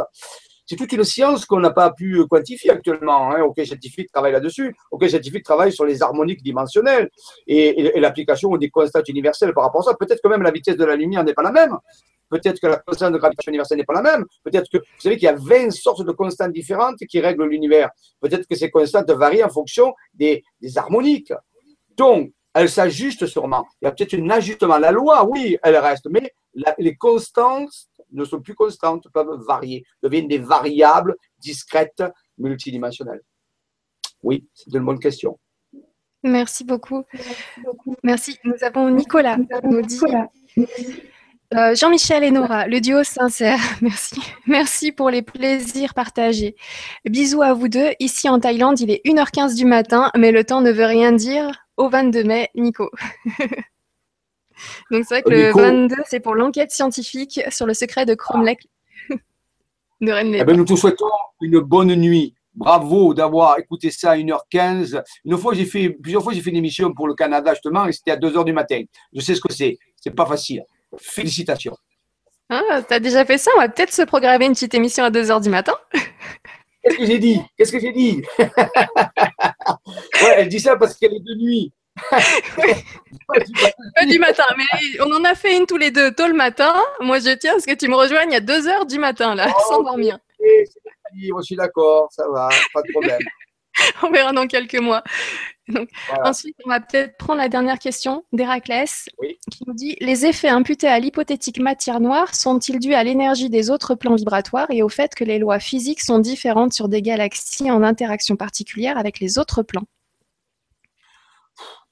C'est difficile à répondre à ça, surtout que personne ne sait ce que c'est que la matière noire. Alors, ni la matière noire, ni l'énergie noire. Actuellement, les scientifiques ont introduit ces paramètres justement pour rectifier, à faire euh, montrer que les vitesses, pour expliquer pourquoi les étoiles tournent plus vite à la périphérie des galaxies qu'elles devraient tourner par rapport au noyau. Donc, ils introduisent des paramètres comme la matière noire l'énergie noire pour essayer de compléter ça. Mais actuellement, personne n'a jamais observé de particules dites noires et encore moins de l'énergie noire. Donc, en réalité, c'est hypothétique. Donc, répondre à une question basée sur une hypothèse, c'est un peu difficile. Donc, tant qu'il n'est pas prouvé l'existence de l'énergie noire de la matière noire, on ne peut pas répondre à ces questions-là. Donc, je préfère être prudent puisqu'on est dans une enquête scientifique, même si je dirais oui, mais non, je ne sais pas, puisque scientifiquement, c'est que des hypothèses. Ce sont des paramètres qu'on a mis pour essayer d'expliquer une perturbation, une aberration qu'on n'arrive pas à expliquer normalement. Donc, pour l'instant, il n'y a pas de preuve qu'il existe de matière noire ni d'énergie noire. Donc, on ne peut pas savoir si euh, ce que vous dites est OK. Voilà, hein. Moi, c'est une bonne question. Donc, on attend les prochains progrès de la science pour mieux répondre à cette question. Merci beaucoup. Merci Héraclès pour ta question. Je vais prendre deux petits commentaires. Un de Lucia qui nous dit Bonsoir Nora et Jean-Michel. Je vous écoute très souvent en différé, au boulot avec mes petits écouteurs. Merci pour tous ces partages de connaissances extraordinaires et passionnantes. Lucia. Merci, beaucoup. Bravo. Et bon travail alors. Oui, et nous avons Liliane pour finir qui nous dit grand merci pour le partage de la visite de nos très chers êtres de lumière et rendez-vous lundi, charmante Nora et Jean-Michel Raoux. Je vous embrasse, Liliane. C'est vrai, rendez-vous tout le monde lundi. alors, euh, avec plaisir. Surtout que nous sommes dans la semaine de l'ascension, parce que jeudi, ça a été l'ascension, et l'ascension est un moment très particulier. Donc, l'énergie lundi sera reliée encore à cette, euh, à cette énergie. Donc, euh, profitez bien et c'est un grand rendez-vous. Euh, et je vous remercie d'y répondre avec euh, cette impulsion. Oui. Merci beaucoup. Euh, moi, je vous retrouve donc lundi à 14h pour les vies antérieures avec Claire Thomas. écoutez, j'ai lu, je pense, ce soir quasiment tous les messages. Je, je vous remercie pour les messages personnels. C'est très gentil, ça me touche beaucoup. voilà, je vous fais un gros bisou. Merci beaucoup. Je te laisse le mot de la fin. Bien. Eh bien, merci. Que vous pouvez dire de plus en plus. Je crois que euh, les choses avancent. Si vous croyez avoir tout vu, attention. Vous n'avez touché qu'un pour cent des choses. Plus nous allons avancer, plus vous allez pouvoir entrer plus profond dans le terrier d'Alice au Pays des Merveilles. La question à se poser, jusqu'où voulez-vous aller? Je vous donne rendez-vous pour demain. Euh, pas pour demain, c'est la semaine prochaine, pardon, tu croyais. non, le je, vendredi. je oui, après, pour le secret du cromlech de Rennes-les-Bains avec euh, l'étude de l'abbé euh, l'abbé Boudet, qui était le mentor de l'abbé Saunière. Et là, nous allons découvrir, peut-être pas le dessous de l'affaire, mais des nouveaux éléments qui vous permettront un jour peut-être d'organiser un voyage et d'aller voir ces choses-là. Merci à tous, bonne nuit et à bientôt. Merci. Merci.